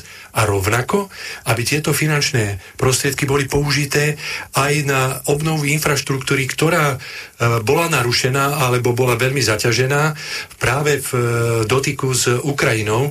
A tieto podmienky, pokiaľ budú naplnené, tak sme pripravení o tom rokovať a podporiť to, pretože podporujeme ešte raz mierové riešenie, problému na Ukrajine a podporujeme humanitárny, humanitárne samotnú Ukrajinu a toto do toho patrí. Čiže my sme otvorení diskusii, vôbec to nevyzerá tak, že by sme išli hneď blokovať, pokiaľ tieto podmienky budú uh, jasne to skôr zabezpečené. bude blokovať, lebo Maďarsko hovorí, Viktor Orbán stále hovorí o tom, že toto bude možno vetovať, ale čo som sa dočítala, tak možno Brusel už našiel spôsob, ako, nie že prinútiť, alebo ako presvedčiť Viktora Orbána, aby to nevetoval, že časť tých peňazí, ktorá bola zadržaná práve pre Maďarsko, keď tam boli tie spory o právny štát, by vlastne Brusel uvoľnil a tým pádom by maďarská vláda mohla podporiť povedzme tento balík nevojenskej pomoci. Maďarská vláda nech sa rozhodne sama za seba, ja sa môžem viedriť k slovenskej vláde a k slovenskej pozícii a tu úplne súhlasím, preto nerozumiem tomu nutkaniu pána ministra hľadať väčšine v opozícii niekoho, kto kolenačkuje a, a koná nesuverene. Všetci konáme, pán minister, uistuje vás v mene Slovenskej republiky. Občas sa nezhodneme tom, čo je to dobré pre Slovenskú republiku. V tejto veci sa zhodujeme. Tých 50 miliard pre Ukrajinu je nielenže dôležité, ale treba sa na tým zamyslieť. Nie je veľa krajín Európskej únie, ktoré susedia s Ukrajinou. Slovensko je v, v relatívne malej skupine týchto krajín. My budeme jedný z najväčších benefaktorov tejto pomoci, pretože ak sa podarí Ukrajinu opäť dostať na nohy ekonomicky, tak hlavne my spolu s tými ostatnými pohraničnými krajinami, Polsko, Maďarsko, Rumunsko a iné, budeme najviac profitovať potom či z cezhraničného obchodu, či z inak. Takže určite chcem, aby sme to podporili. Ja, ja dokonca úplne súhlasím aj s tým, čo oznelo pána Blanára, a, že tie peniaze, spôsob, akým sa busy budú prerozdeľovať, je niečo, na čo potrebujem prísne dohliadať. A len pripomínam, to sme vždy robili všetky predošlé balíky pomoci či Ukrajine, či iným krajinám, ktoré tu pomoc dostávajú, sú vždy kontrolované kvôli transparentnosti, či sa nerozkrádajú. Nakoniec, vďaka tomu, že máme také kontroly, vieme, že Maďarsko rozkrádalo, aj preto malo tie eurofondy pozastavené. Takže čo sa týka toho, tej pozície, že, uh, že tie peniaze nesmú byť uh, rozdávané len tak miernik styrnix, tu smer tak trošku vykopáva otvorené dvere. Takto Európska únia vždy konala či vo vzťahu k Ukrajine, či vo vzťahu k iným krajinám, ktoré dostávajú jej pomoc. Pán kolega, ale vy trošku zavádzate, musím to povedať, lebo porovnávať Maďarsko, ktoré je členským štátom Európskej únie s Ukrajinou, ktorá a hovoria to iné rebríčky a hovoria to aj iní ľudia, ktorí majú prehľad ako Jean-Claude Juncker, je korupčná krajina, ktorá je skorumpovaná od dola hore a správa doľava. Dokonca konajú vyjadrenia, ktoré boli aj v Timese e, napísané, že na Ukrajine konajú tak, ako keby zajtrašek už nemal byť. Je úplne cestné žiadne kontroly tam dnes neexistujú a sú veľmi ťažko skontrolovateľné peniaze, ktoré tam dnes idú. Preto voláme potom, aby ten mechanizmus bol, bol predstavený. Preto napríklad bolo predstavených 7 podmienok, čo sa týka aj vstupu Euró- do Európskej únie. Bude musieť s tým Ukrajina niečo robiť, keď kde sa do EU. konštatuje jedna z vecí aj s korupciou a no. s oligarchiou. To znamená, ja sa ne, ale, vy ste mi, ale vy ste mi povedali, že vykopávam dvere, čiže ja to dávam na pravú mieru. Nie je to tak. Ukrajina je naozaj krajinou, ktorá má problém s korupciou a tu musíme mať garancie, že tie peniaze nepôjdu preč. Nie predarmo bol minister obrany napríklad e, odvolaný, pretože e, tam bola, ro, sa prevalila veľká korupčná aféra pri dodávaní len potravín napríklad na front. Čiže toto sú naše pozície, ktoré sú legitimné a som rád, že to podporujete, ale my musíme, a dobre ste povedali, pán kolega, sme krajina, ktorá susedí pre, bezprostredne z Ukrajinu a my chceme, aby tie finančné prostriedky boli použité aj na infraštruktúru, ktorá bude v budúcnosti slúžiť napríklad na obnovu e, Ukrajiny, pretože chceme, aby naše podniky sa na tom podielali, pretože sme významným spôsobom Ukrajine pomohli tým, že sa tam dalo vyše 700 miliónov 700 miliónov vojenskej pomoci z našich skladov ozbrojených síl, kde naše ozbrojené síly ostali úplne holé a my musíme dnes hľadať finančné prostriedky aj na úkor životnej úrovne občanov Slovenskej republiky. No paráda, ale máme e, skôr ako ti dám Joško slovo, máme dlhšiu dobu e, poslucháča alebo poslucháčku na linke. Nech sa páči, ste vo vysielaní. Dobrý večer. Eh, Eva Copaková Michalovce. Pozdravujem, eh, pozdravujem moderátora, kvalitná, kvalitná silná relácia a takisto pána hostia a tiež poslucháčov 28. novembra 2023. Eh, výborné zostrihy, postrehy, aj volajúci. No, mm, chcem mm, povedať, že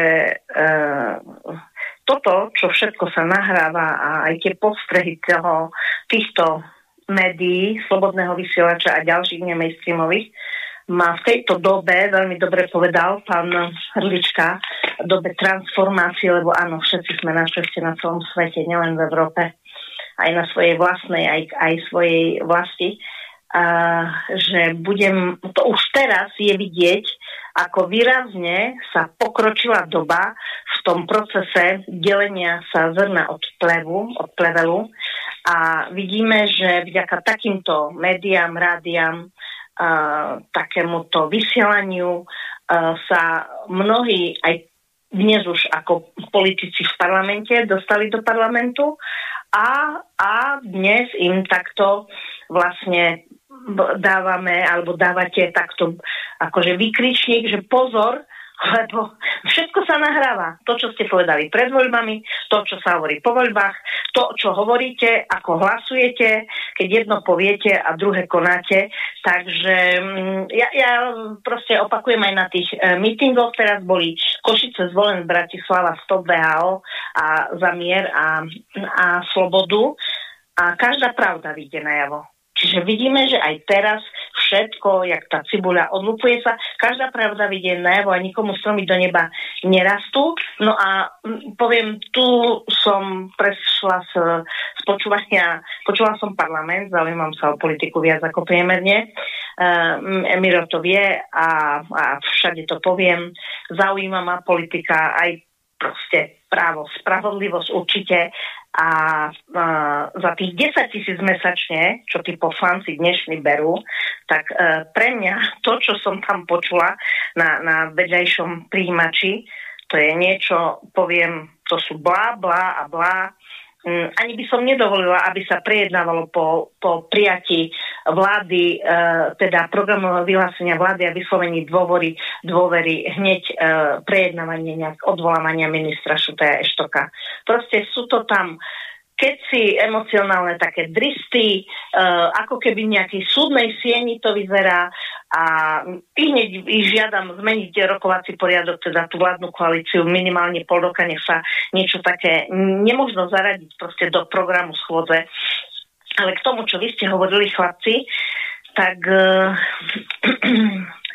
no, uh, myslím, že korešpondujeme v postojoch toho, že čo sa týka vo vzťahoch, hej, všetko je vo vzťahoch a postoji, to máme aj na svojej stránke, som mediátor, mediátorka a uh, proste ten vzťah Európskej únii, ku ktorému silnie hlas z jednotlivých krajín, bolo to v Budapešti 5. novembra, bolo, boli sme v Bratislave, predtým Rakúšania, počujeme teraz Holandiania, Angličania vystúpili. No takáto Európska únia určite nemá budúcnosť a súhlasím aj s hosťom, s pánom Hodličkom aj s tým, čo pušťate, tie informácie, že e, proste nemožno si dovoliť, že ísť tam, e, mať e, takýto prejav a ináč hlasovať, kde vieme, že len Švedi hlasovali proti, pretože každé mainstreamové médium im, im to našim politikom otrieska o hlavu. Mm-hmm. Vyslovene otrieska.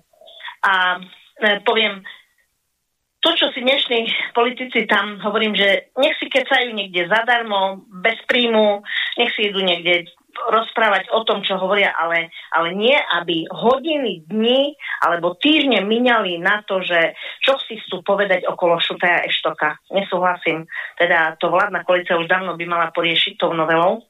Um, možno minimálne do 6 mesiacov alebo do nejakej doby ani nedovoliť prijať podnet na rokovanie Národnej rady. Ale vidím, že uh, veľa sa v tom systéme malo sa zmenilo, tak poviem, ja očakávam oveľa viac. A lebo toto sú vyhodené peniaze nás, nás, oni sú naši zamestnanci, takže majú to áno ťažšie, to je jedno, či prišli z nemainstreamového média, ako tá Martinka s Kotlárom, Kotlár, ktorý nedá mi nepovedať, Múdr Kotlár sa nechá v svojej misii delegovať na kontrolu SIS a do výboru pre európske záležitosti. No to je na hlavu a inžinier Lučanský, ktorý je ITčkar, je v zdravotníckom výbore. No povedzte si, povedzme si, napríklad ma bude zaujímať, nech, povie pán, pán Hrlička, pán doktor Hrlička, napríklad na to, či, či si to všíma. A hm, chcem povedať, že e, ešte keď dovolíte, Uhrik teraz má také 50 tisícové video, videlo to 50 tisíc ľudí a kričí, kričí mm, proste, čo sa týka toho hlasovania, že čo prešlo. No, no je to dobré, že kričí, škoda, že nekričal aj skoršie, pretože tým procesom sa, pokiaľ viem, zaoberali o mnoho dlhšie a myslím si, že práve aj z toho dôvodu, čo sa teraz deje, taká Beňová sa už do parlamentu, Europarlamentu nedostane. A no, je možno, Evka, hlboko ťa sklamem. Beňová bude jednička, Blaha dvojka a ja verím v tuposť smerovoličov. Takže bude tam aj trojka, pokiaľ som počula správne, že, pokiaľ som počula správne, že Heredoš a že Judita Lasaková robí všetko pre, preto, aby, aby bola na kandidátke, kde už ovoňala, čo to je príjem z Európskeho parlamentu ako asistentky, ktorú vidím, že tie nemainstreamové médiá neskutočne pretláčajú. No ale aj v tomto prípade poviem, každá pravda aj o týchto, eh, týchto ako im povedať, no to sú agenti, alebo už, už to odznelo vo viacerých médiách, títo najatí ľudia, vyjde najavo ani za predanci. No, tak, tak pokračujte vy. Dobrí ste, výborne chlapci. A chcem ešte upozorniť, že e, zajtra sa deje niečo pred parlamentom. Tam existuje združenie Dôstojné Slovensko .eu, občianske Hej. združenie. Kamil a, a mňa, Uh-huh.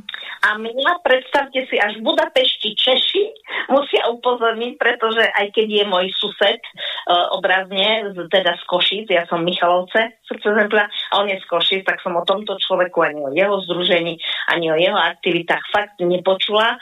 A vďaka uh, Čechom uh, Čumpelík, uh, ktorý bol v Etiópii, ob, ob, zistiť, kto je, čo je ten šéf VHO a vďaka Kristine, ktorá aktivistka ďalšie lekárky hneď nás pozvali, proste v Bratislave sme si išli sadnúť, bolo tam, aj keď neveľa ľudí, ale už 30 tisíc ľudí videlo tento zhromaždenie na Hodžovom námestí z nedele, tak e, poviem, potešili ma, že boli tam profesori, proste lekári, politici starí, e, bývalý predseda SNS, pán Prokeš. E, proste ďakujem aj za tie oznámy, aj za to vysielanie, čo ste v sobotu vysielali. Jasne. Má to zmysel, chlapci, a má zmysel, aj keď príde 70 ľudí na námestie, pretože nie každý môže, niekto je chorý, niekto nemá peniaze na lístok, niekto mm, proste z iných dôvodov, ale má to zmysel, že tú prácu, ktorú robíte, ja vám za ňu e, ďakujem, pretože Um, to... Evka, my ďakujeme tebe.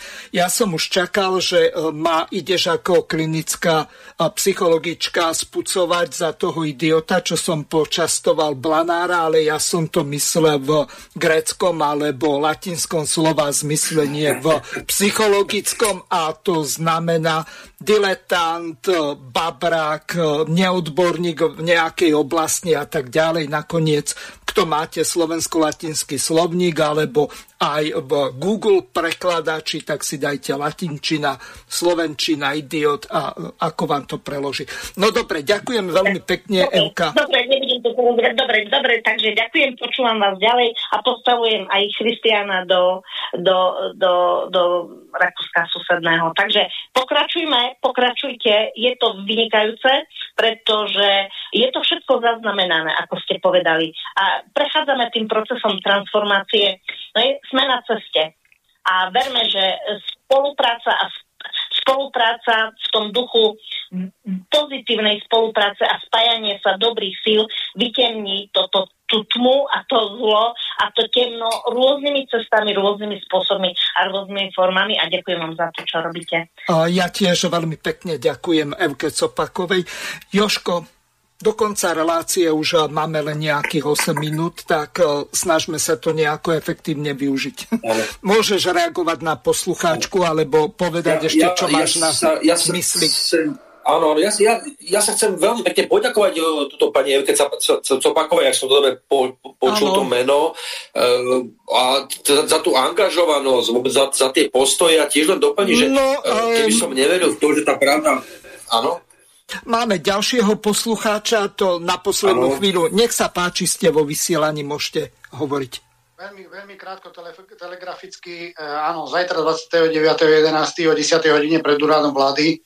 Pozrite si webovú stránku www.dôstojneslovensko.eu tam nájdete všetci ktorí, e, informácie, ktoré sú, ľudia po blízku, nech tam nabehnú. A mám takú otázku na pána vášho hostia. Vidíte, je to vaša relácia, ale posluchači sa zaujímajú.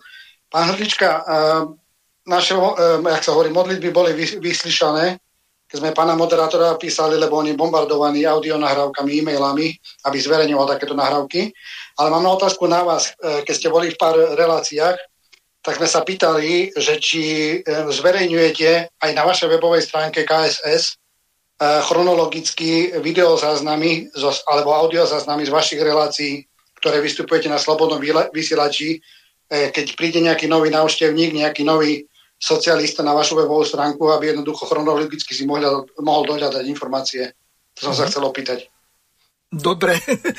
Eh, no, to, to, je, to je taká aj zákerná otázka, úsmerne musím povedať, ale, ale áno, musím povedať, že na webovej stránke ani tak nie, ale pravidelne aj tie moje relácie v Slobodnom vysielači, alebo keď boli teda aj televízne, tak boli, boli vešané eh, na Facebookové, profily, aj môj osobný, aj na KSS. Eh, pravda je taká, keď teraz hovorím o tej zákernosti, že tú Facebookovú stránku máme proste my už z predvodného obdobia odstrelenú a chcem poprosiť aj o trošku trpezlivosti v tom, že niekedy, niekedy začiatkom budúceho roku spúšťame teda aj nový web KSS, aj novú, novú Facebookovú stránku, aj niektoré tie ďalšie, ďalšie alternatívne možnosti komunikácie. Ale inak áno, v minulosti sme mali vo zvyku e, tieto naše e, aj vystúpenia, aj rôzne, rôzne nahrávky z rôznych akcií vešať na, na sociálne siete.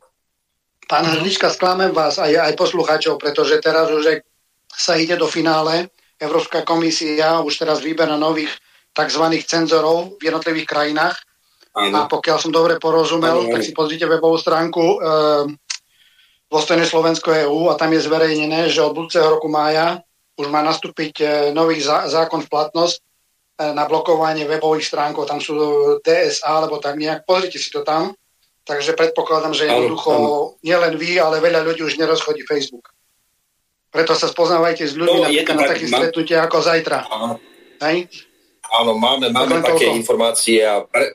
no, ďakujem pekne, ďakujem pekne za informácie, ale samozrejme mhm, vieme, vieme o tom a budeme hľadať eh, rôzne, rôzne iné možnosti komunikácie s ľuďmi.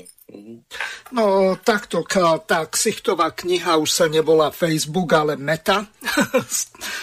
no, no, takže no.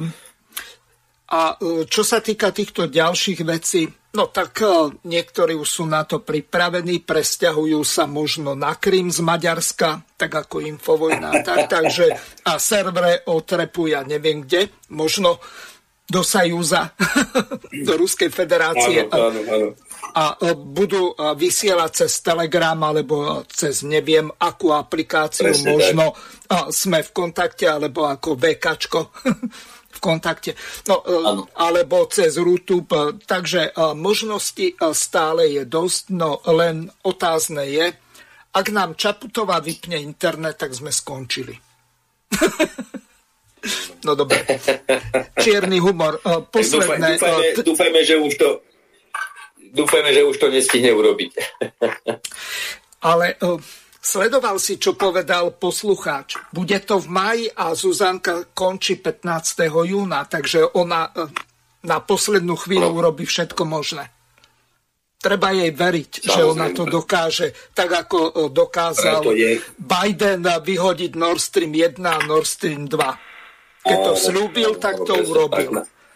Tak ako Matovič eh, s tými 200 eurami slúbil, urobil a teraz mu to rušia. Chudákovi. No. A tak sa nadrel. Je to tak. Je to no. tak. Je to realita, presne tak.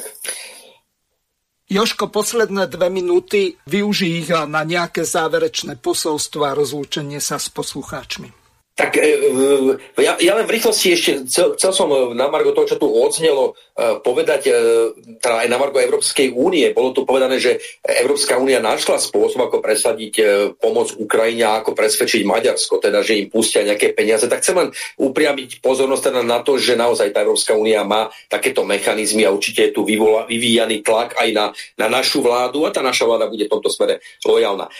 Ja sa chcem na záver naozaj tejto relácie veľmi pekne poďakovať Ja som veľmi rád, že tá relácia bola živá, že to nebol rozhovor len nás dvoch, Mirko, ale že do toho veľmi pekne, uh, pekne zapasovali aj naši, naši poslucháči a teda, že prejavili tým záujem. Som veľmi rád tým názorom, ktoré tu odzneli. Priatelia, uh, máme po voľbách, máme, máme novú vládu. Uh, ja si myslím svoje, my komunisti máme svoje postoje a vieme aj pred, myslím si, že vieme predvídať, ako to všetko bude ďalej smerovať, ale buďme tolerantní, dajme im šancu, aby naštartovali tú svoju politiku a uvidíme. Príde čas, čas zúčtovania a ja som presvedčený, že naozaj je potrebné ísť radikálnou a systémovou, systémovou cestou. Proste ekonomické, tvrdé ekonomické F reformy a treba veľmi, veľmi prehodnotiť našu zahranično-politickú orientáciu. Ja si myslím, že budúcnosť Slovenska je, je svetla, ale, ale musíme sa spamätať. A pamätajme, že e, tí politici sú naozaj, ako to tu odznelo, e, našimi sluhami